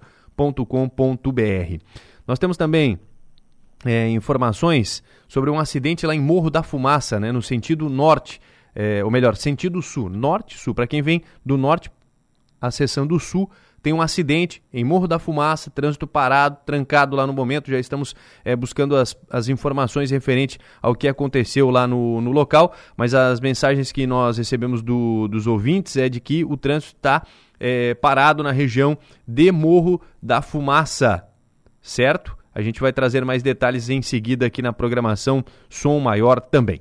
Mas agora nós vamos falar sobre um fato triste que aconteceu durante o final de semana especificamente na última sexta-feira, um assalto, um assalto à mão armada em um estabelecimento comercial no bairro Capão Bonito aqui em Criciúma, é, resultou em um delegado aposentado ferido. Ele passou por uma cirurgia e faleceu no último sábado. Trata-se do delegado José Tadeu Vargas, que está aposentado, como eu falei, mas que no momento do assalto, no momento da ação, ele fez valer aí o, todo o trabalho que foi prestado pela, pela Polícia Civil durante toda a sua carreira. Mesmo aposentado, ele resolveu proteger, defender as pessoas que ali estavam. Reagiu, atirou contra os criminosos, teve uma troca de tiros, ele acabou sendo atingido na região do abdômen, mas passou por uma cirurgia. Infelizmente, ele faleceu no, no final de semana, no sábado, especificamente, no sábado, faleceu. Teve todas as homenagens é, no final de semana e em seguida eu trago aqui a entrevista coletiva. Quatro suspeitos foram detidos já. Foi uma força, uma, uma tarefa policial, uma força-tarefa da polícia, de várias forças policiais aqui do estado, policiais até fora do estado, de outras cidades, de outras regiões, que vieram para auxiliar nas buscas pelos criminosos. A gente vai entender mais sobre isso em seguida. Antes, informação do trânsito, mano. Só falando sobre o acidente Morro da Fumaça agora de manhã, é, as informações preliminares dão conta do Corpo de Bombeiros Militar é, de Morro da Fumaça, que são quatro vítimas, um acidente de trânsito envolvendo um veículo, quatro vítimas, segundo informações preliminares, é, uma vítima presa nas ferragens, o Corpo de Bombeiros ainda está atendendo desde as 8h15 da manhã essa ocorrência, são quatro vítimas, caminhão do Corpo de Bombeiros, o serviço de socorro também está no local, o acidente aconteceu no quilômetro 369, na altura ali de Esplanada, divisa com o Morro da Fumaça. A informação, então, trânsito complicado. A princípio, segundo informações preliminares, quatro vítimas, uma presa nas ferragens. E a gente segue acompanhando, então. O Corpo de Bombeiros está fazendo atendimento neste momento na BR-101, Rafael. É, nós já havíamos anunciado que era um acidente grave lá, então, né? Isso. É, tem informações dos veículos envolvidos? São quantos? Ainda não. não tem informações sobre quantos veículos envolvidos. A informação que a gente tem é que é um veículo.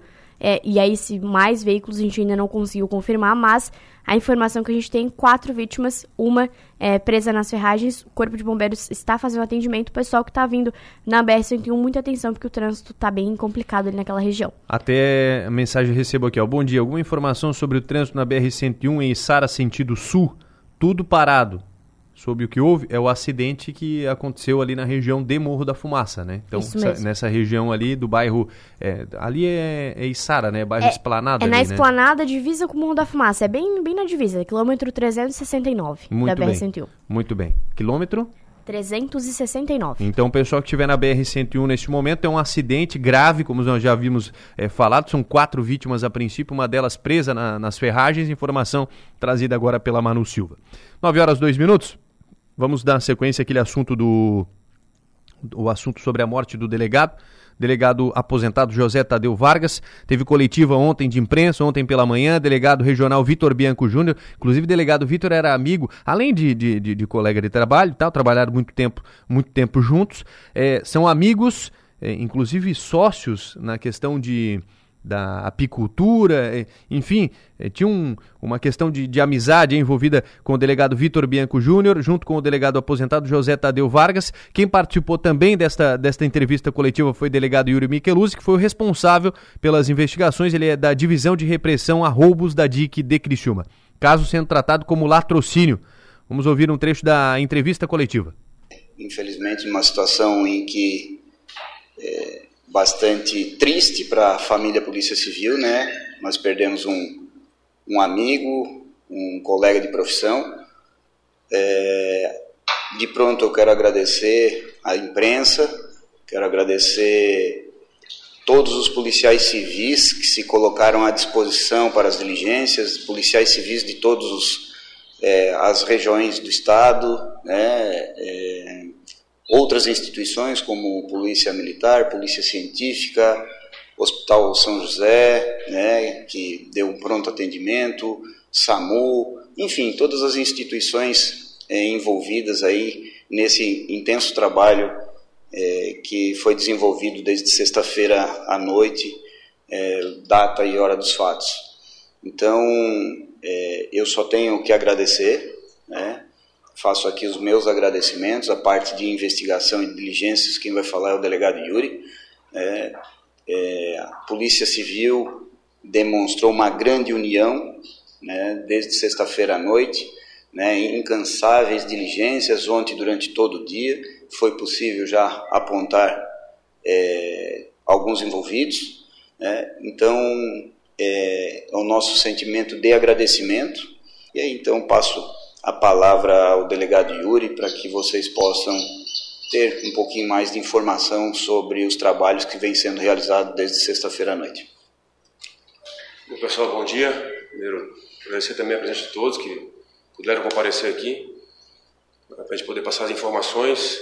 A gente trabalhou no, nas investigações desde o início da, da ocorrência e nos contatos da imprensa a gente manteve tudo, todo andamento em sigilo, né, para evitar que pudesse atrapalhar. Então a gente não conseguiu atender vocês até esse momento, então pediu para organizar aqui nessa reunião e gente agradece a presença. É, em primeiro lugar, quero reforçar esse agradecimento que o delegado Vitor já contemplou, mas quero de novo apontar. Nós tivemos uma grande mobilização da Polícia Civil uh, neste episódio, né, lamentável.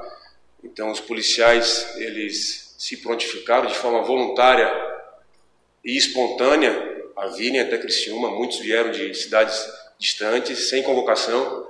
É, por quê? Porque é um irmão nosso né, que foi tirado da vida e a gente sabe que é necessário estar presente, fazer corpo, trabalhar de forma ininterrupta para conseguir é, chegar, pelo menos inicialmente, em alguns dos autores. Né?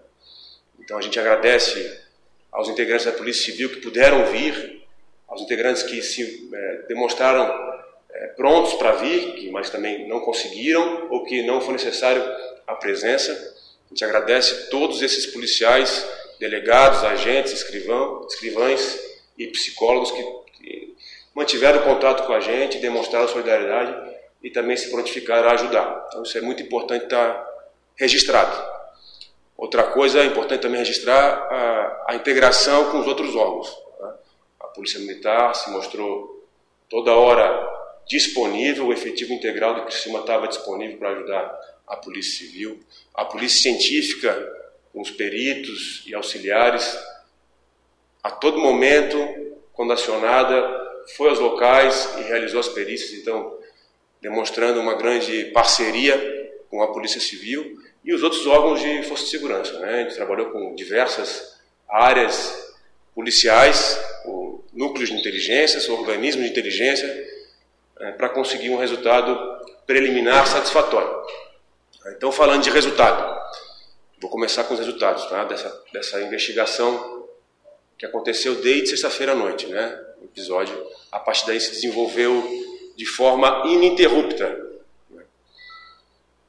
Ah, nós conseguimos, a Polícia Civil, com os outros órgãos, conseguimos é, identificar e capturar quatro pessoas envolvidas nesse crime. Então são quatro pessoas que foram é, capturadas e conduzidas à delegacia. É, desses quatro, essas quatro pessoas, dois, duas pessoas foram autuadas em flagrante tá, pelo crime de latrocínio, ou seja, eles estavam presentes no local, participaram ativamente, executaram o crime e a investigação apontou a participação deles nesse episódio. Então, dois autores foram identificados, elementos muito concretos, e foram autuados em flagrante. Os outros dois, que completam os quatro, são duas pessoas que estavam auxiliando né, a se esconder e a realizar a fuga desses, agentes. Então, total aí de quatro autores capturados, dois envolvidos no latrocínio, e dois envolvidos no auxílio posterior para os autores empreenderem fuga para outros locais. Esse é o resultado. A gente teve inicial, a gente teve um veículo apreendido, o carro que foi utilizado no crime foi localizado e foi apreendido, é, foi feita a perícia e vai seguir apreendido para auxiliar na investigação. Todos os elementos foram trabalhados de forma legal, a equipe da Polícia Civil trabalhou de forma incansável, né? apesar dos resultados começarem a aparecer no início da tarde e final da tarde, é um trabalho que foi sendo acumulado para chegar nesse resultado. A gente teve ali uma situação, quero esclarecer, de forma bem superficial, por quê? Porque as investigações vão continuar, a gente tem outras pessoas envolvidas e vamos seguir com a investigação, algumas restrições de informações para poder encontrar esses outros envolvidos. Tá? De forma resumida, uh, os autores uh, estavam no veículo, veículo branco, chegou no local dos fatos, na região do Capão Bonito, uma área mais isolada aqui de Criciúma. E a intenção era realizar um roubo em um bar. Nesse veículo, três pessoas desembarcaram, com, encapuzadas, com balaclavas, e as três, cada uma com uma arma de fogo. Anunciaram esse, esse roubo. É, no local havia algumas pessoas, proprietário, e entre elas, um dos clientes era o delegado Vargas, quando ele percebeu a ação dos bandidos, realizou as ações para tentar impedir a consumação do roubo. Estava armado, sacou a sua arma para tentar impedir o roubo. Houve troca de tiros. O delegado fez disparos e os autores do crime fizeram disparos. O delegado foi atingido com um disparo na região abdominal e foi removido rapidamente ao hospital. Os três autores voltaram para o veículo. Né?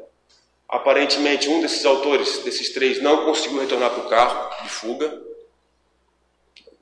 Os outros dois embarcaram no carro e esse carro foi embora.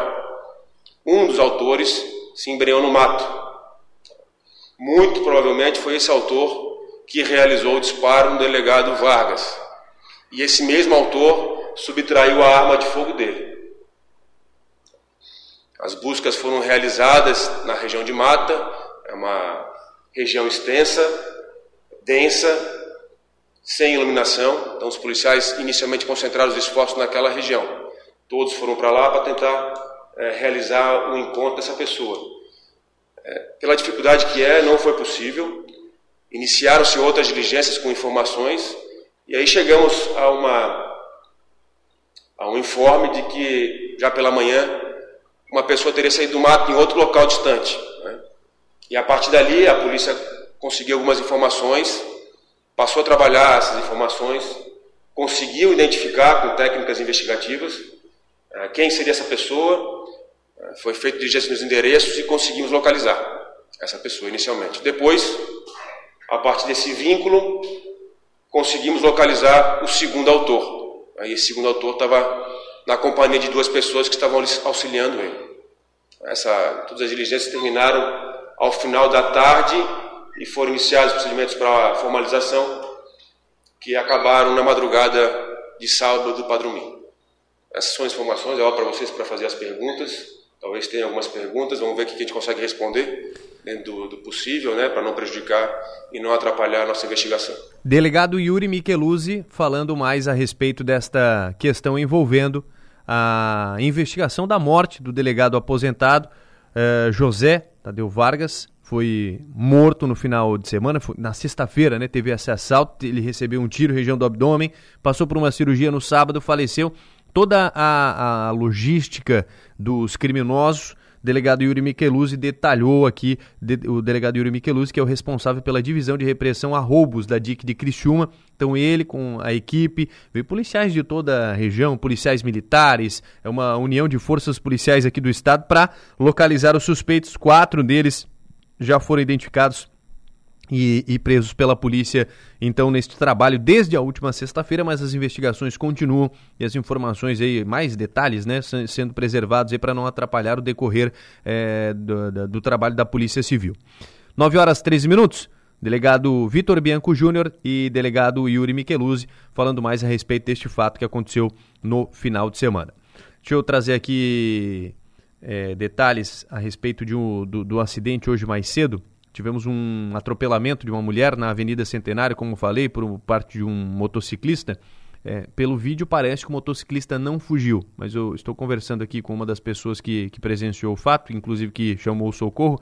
Ela diz aqui que uh, o cara da moto ele não fugiu, ele voltou. Pelo vídeo parece que ele, que ele segue, né? Mas como estava em uma velocidade um pouco maior, passa na, na, na, pelo vídeo e depois a gente não, não, percebe que ele retorna, mas ele voltou, inclusive teve é, lesões, né? É, ele foi atendido, foi encaminhado à UPA, teve uma lesão ali na, no pé e, e, a vítima sendo atendida pelo Corpo de Bombeiros. A mulher foi atendida pelo Corpo de Bombeiros, ela que foi atingida por esta motocicleta. Então, o fato que aconteceu mais cedo, tanto a mulher da da bicicleta quanto o condutor da moto ficaram feridos por conta deste acidente que aconteceu mais cedo na Avenida Centenário. Foi um pouco antes das 7 horas da manhã. 9h14, vamos para o intervalo. Volto em seguida ainda para falar sobre a Câmara de Dirigentes Logistas de Criciúma e vamos atualizar ainda também o mercado financeiro.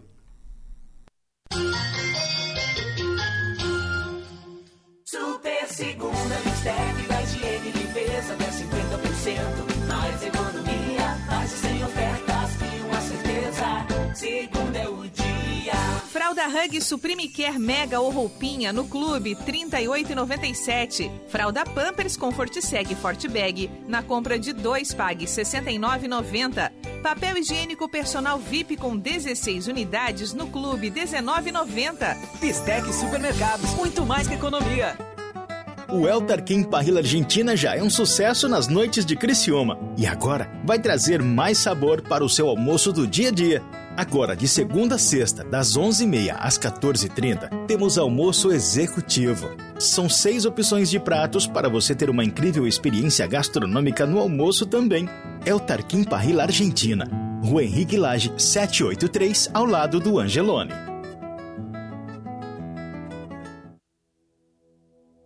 Qual o segredo da longevidade? Ao passar dos anos, a vida nos ensina o que realmente importa. Que nossas ações atuais determinam o futuro. Que hábitos saudáveis devem ser constantes, assim como a busca pelo bem-estar e qualidade de vida. A gente aprende que não existe receita para longevidade e que o cuidado com a nossa saúde é essencial para a realização de nossos sonhos e planos. Unimed Sênior, um plano de saúde para a melhor idade, acima de 58 anos. Atendimento personalizado com programas de medicina preventiva. Descontos especiais de lançamento. Ligue ou chame no WhatsApp. Faz parte dos seus planos o jeito de cuidar. Unimed Sênior. No transporte é assim. Uma evolução leva a outra. Aumentar a leveza é poder carregar mais. Elevar a segurança é diminuir a manutenção. Ampliar a versatilidade é ganhar praticidade.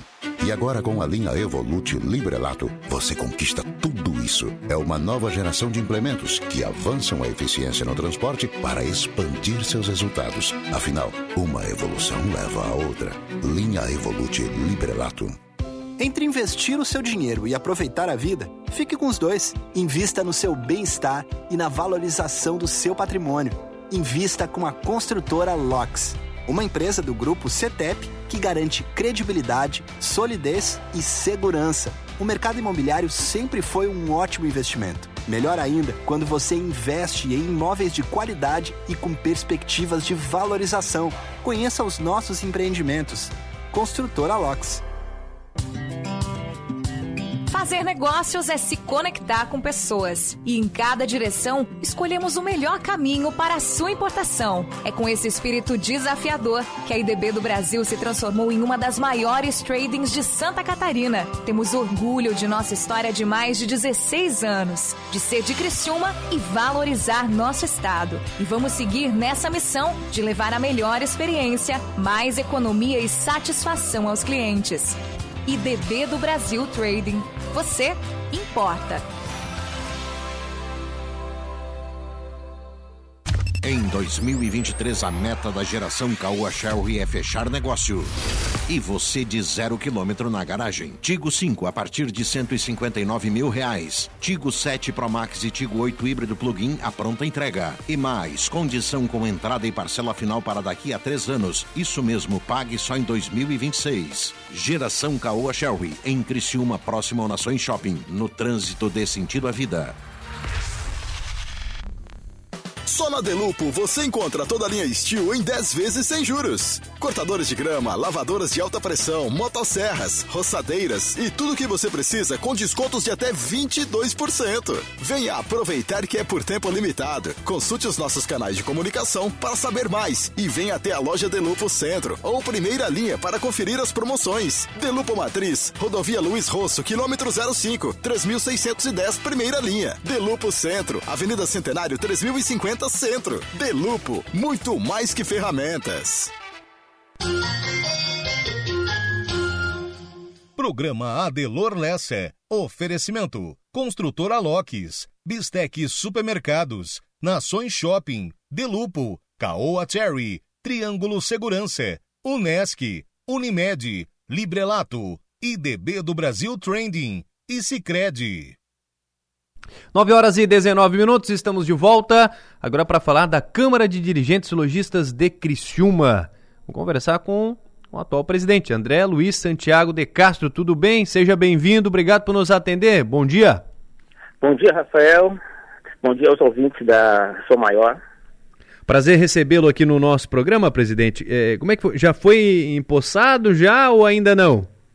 Não, já fui, desculpe, sim, já fui empossado a partir do dia 1 de janeiro, já assumi a presidência e só a cerimônia de posse que não aconteceu vai ser em março, Perfeito. mas a, a posse em si começou, a, a gestão começou no dia 1 de, de janeiro. Dia 1 de janeiro. Como é que foi essa, essa primeira semana? Já tivemos uma semana, já no, iniciando a segunda semana agora, né? Mas como é que foi essa primeira semana como presidente da CDL?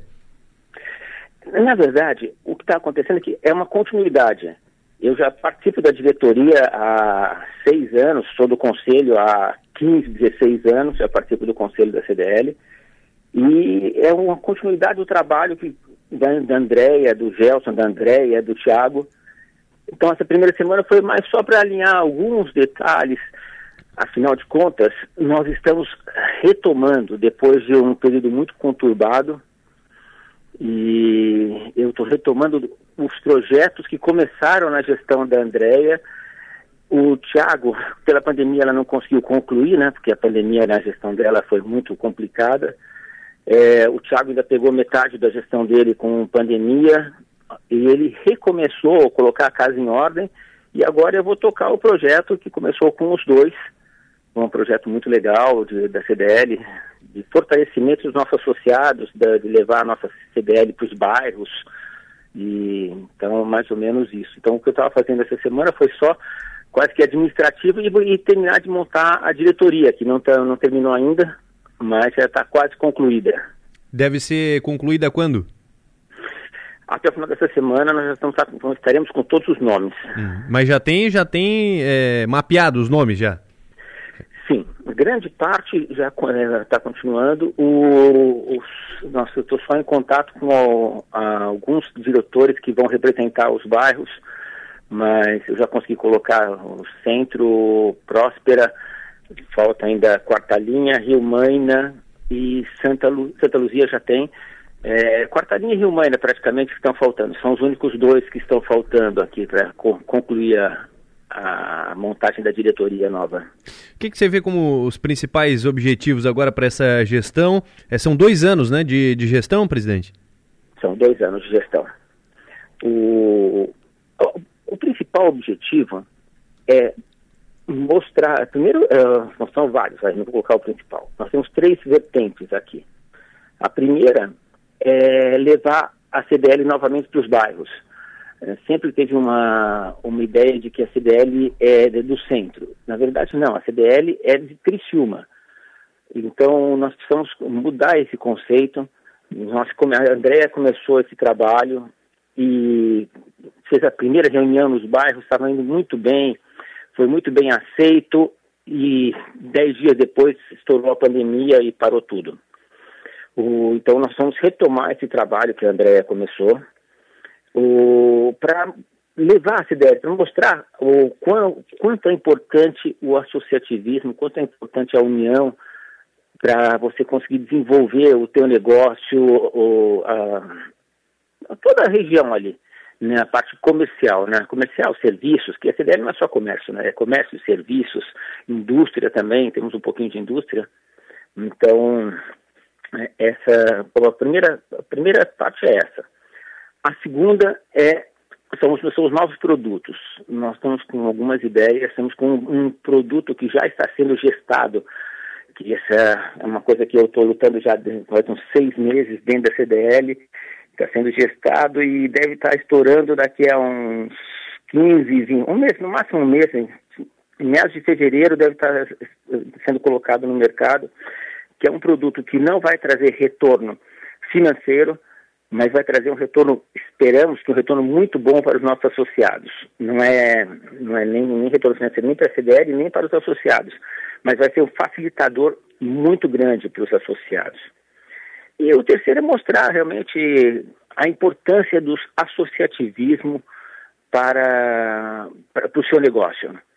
Não adianta, o mandurinha só não faz verão. É muito importante você estar é, em conjunto, todo mundo conversando. Ah, o teu vizinho, ele não é só o seu concorrente, ele é teu parceiro de negócios. A união vai fazer a força, vai ajudar você.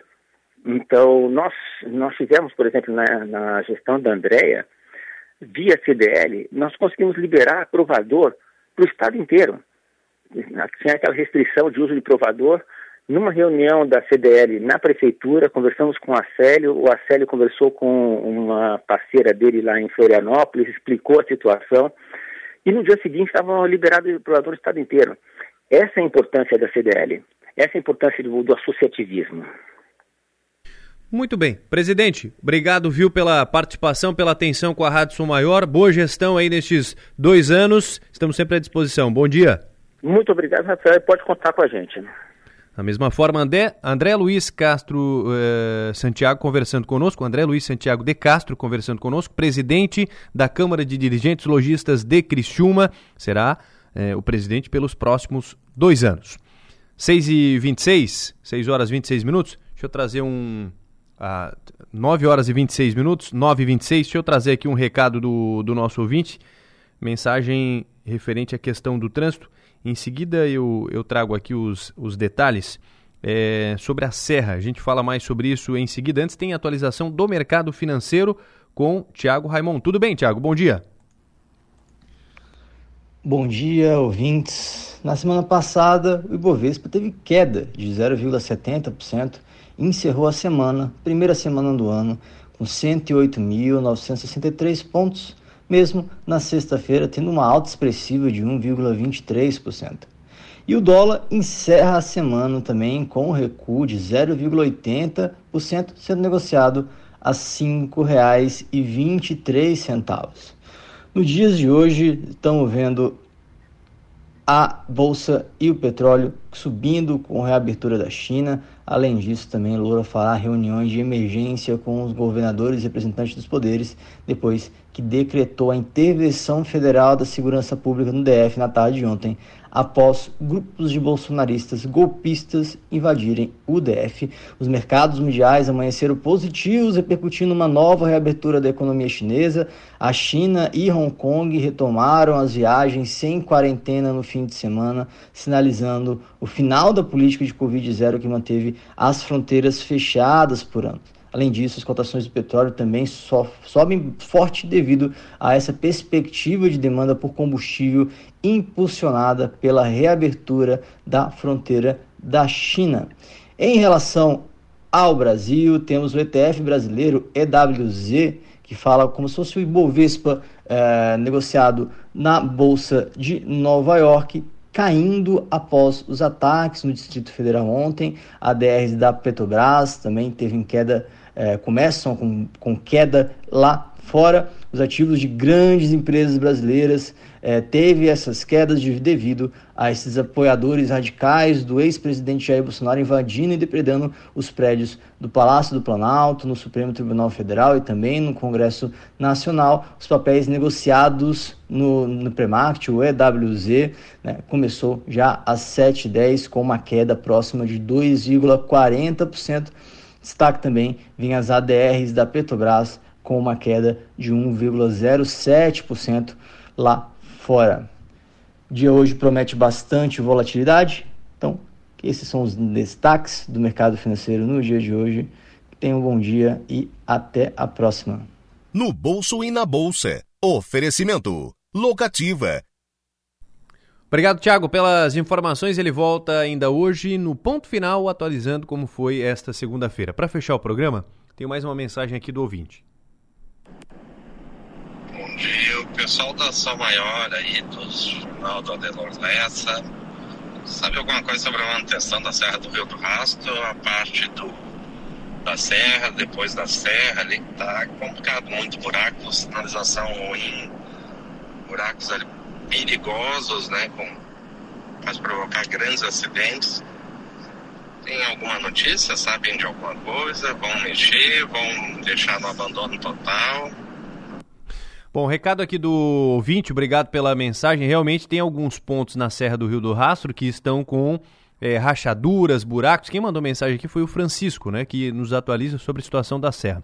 Tem umas placas, são placas de material de concreto, a princípio, outros trechos com asfalto. E a informação que nós temos é de que será feita sim a recuperação desse trecho da Serra do Rio do Rastro. Já havia sido feito um levantamento, mas agora com a troca de governo, novo secretário e tal, a gente vai monitorar como é que está essa situação e como estarão os andamentos da obra, das obras de recuperação na Serra do Rio do Rastro. Por que, que tem esses buracos lá na serra? Porque teve aquelas quedas de barreiras, né? Teve quedas de pedras lá de, de 3 é, toneladas caindo sobre a pista. Danificou o pavimento. Foram removidas estas pedras, mas os buracos ficaram. Inclusive, a gente noticiou e muito aqui, a serra ficou por mais de uma semana bloqueada por conta dessas quedas de barreiras. Essas quedas, elas não só prejudicaram a questão do trânsito naquele momento, como prejudicaram o pavimento também.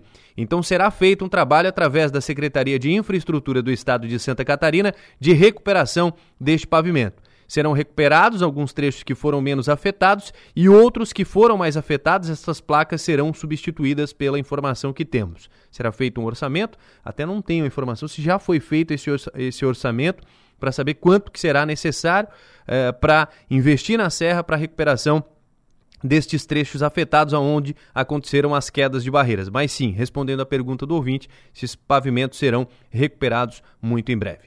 9 horas e 31 minutos, assim fechamos o programa de hoje, anunciando que vem em seguida Enio Bis com Conexão Sul. Antes tem Everaldo João com a música desta segunda-feira. Que eu volto à programação a partir das 11 horas da manhã no Som Maior Esportes com João Nassif, com Ademir Patrício e muito mais de Criciúma e de todo o esporte num cenário é, bem abrangente, vamos falar não só a nível de Brasil, mas também a nível internacional.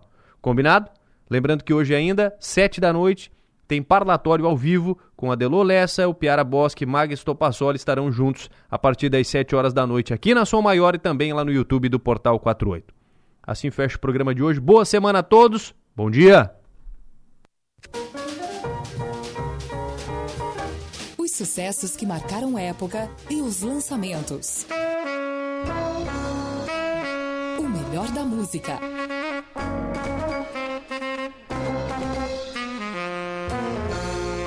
Na Som Maior, encontro com Everaldo João.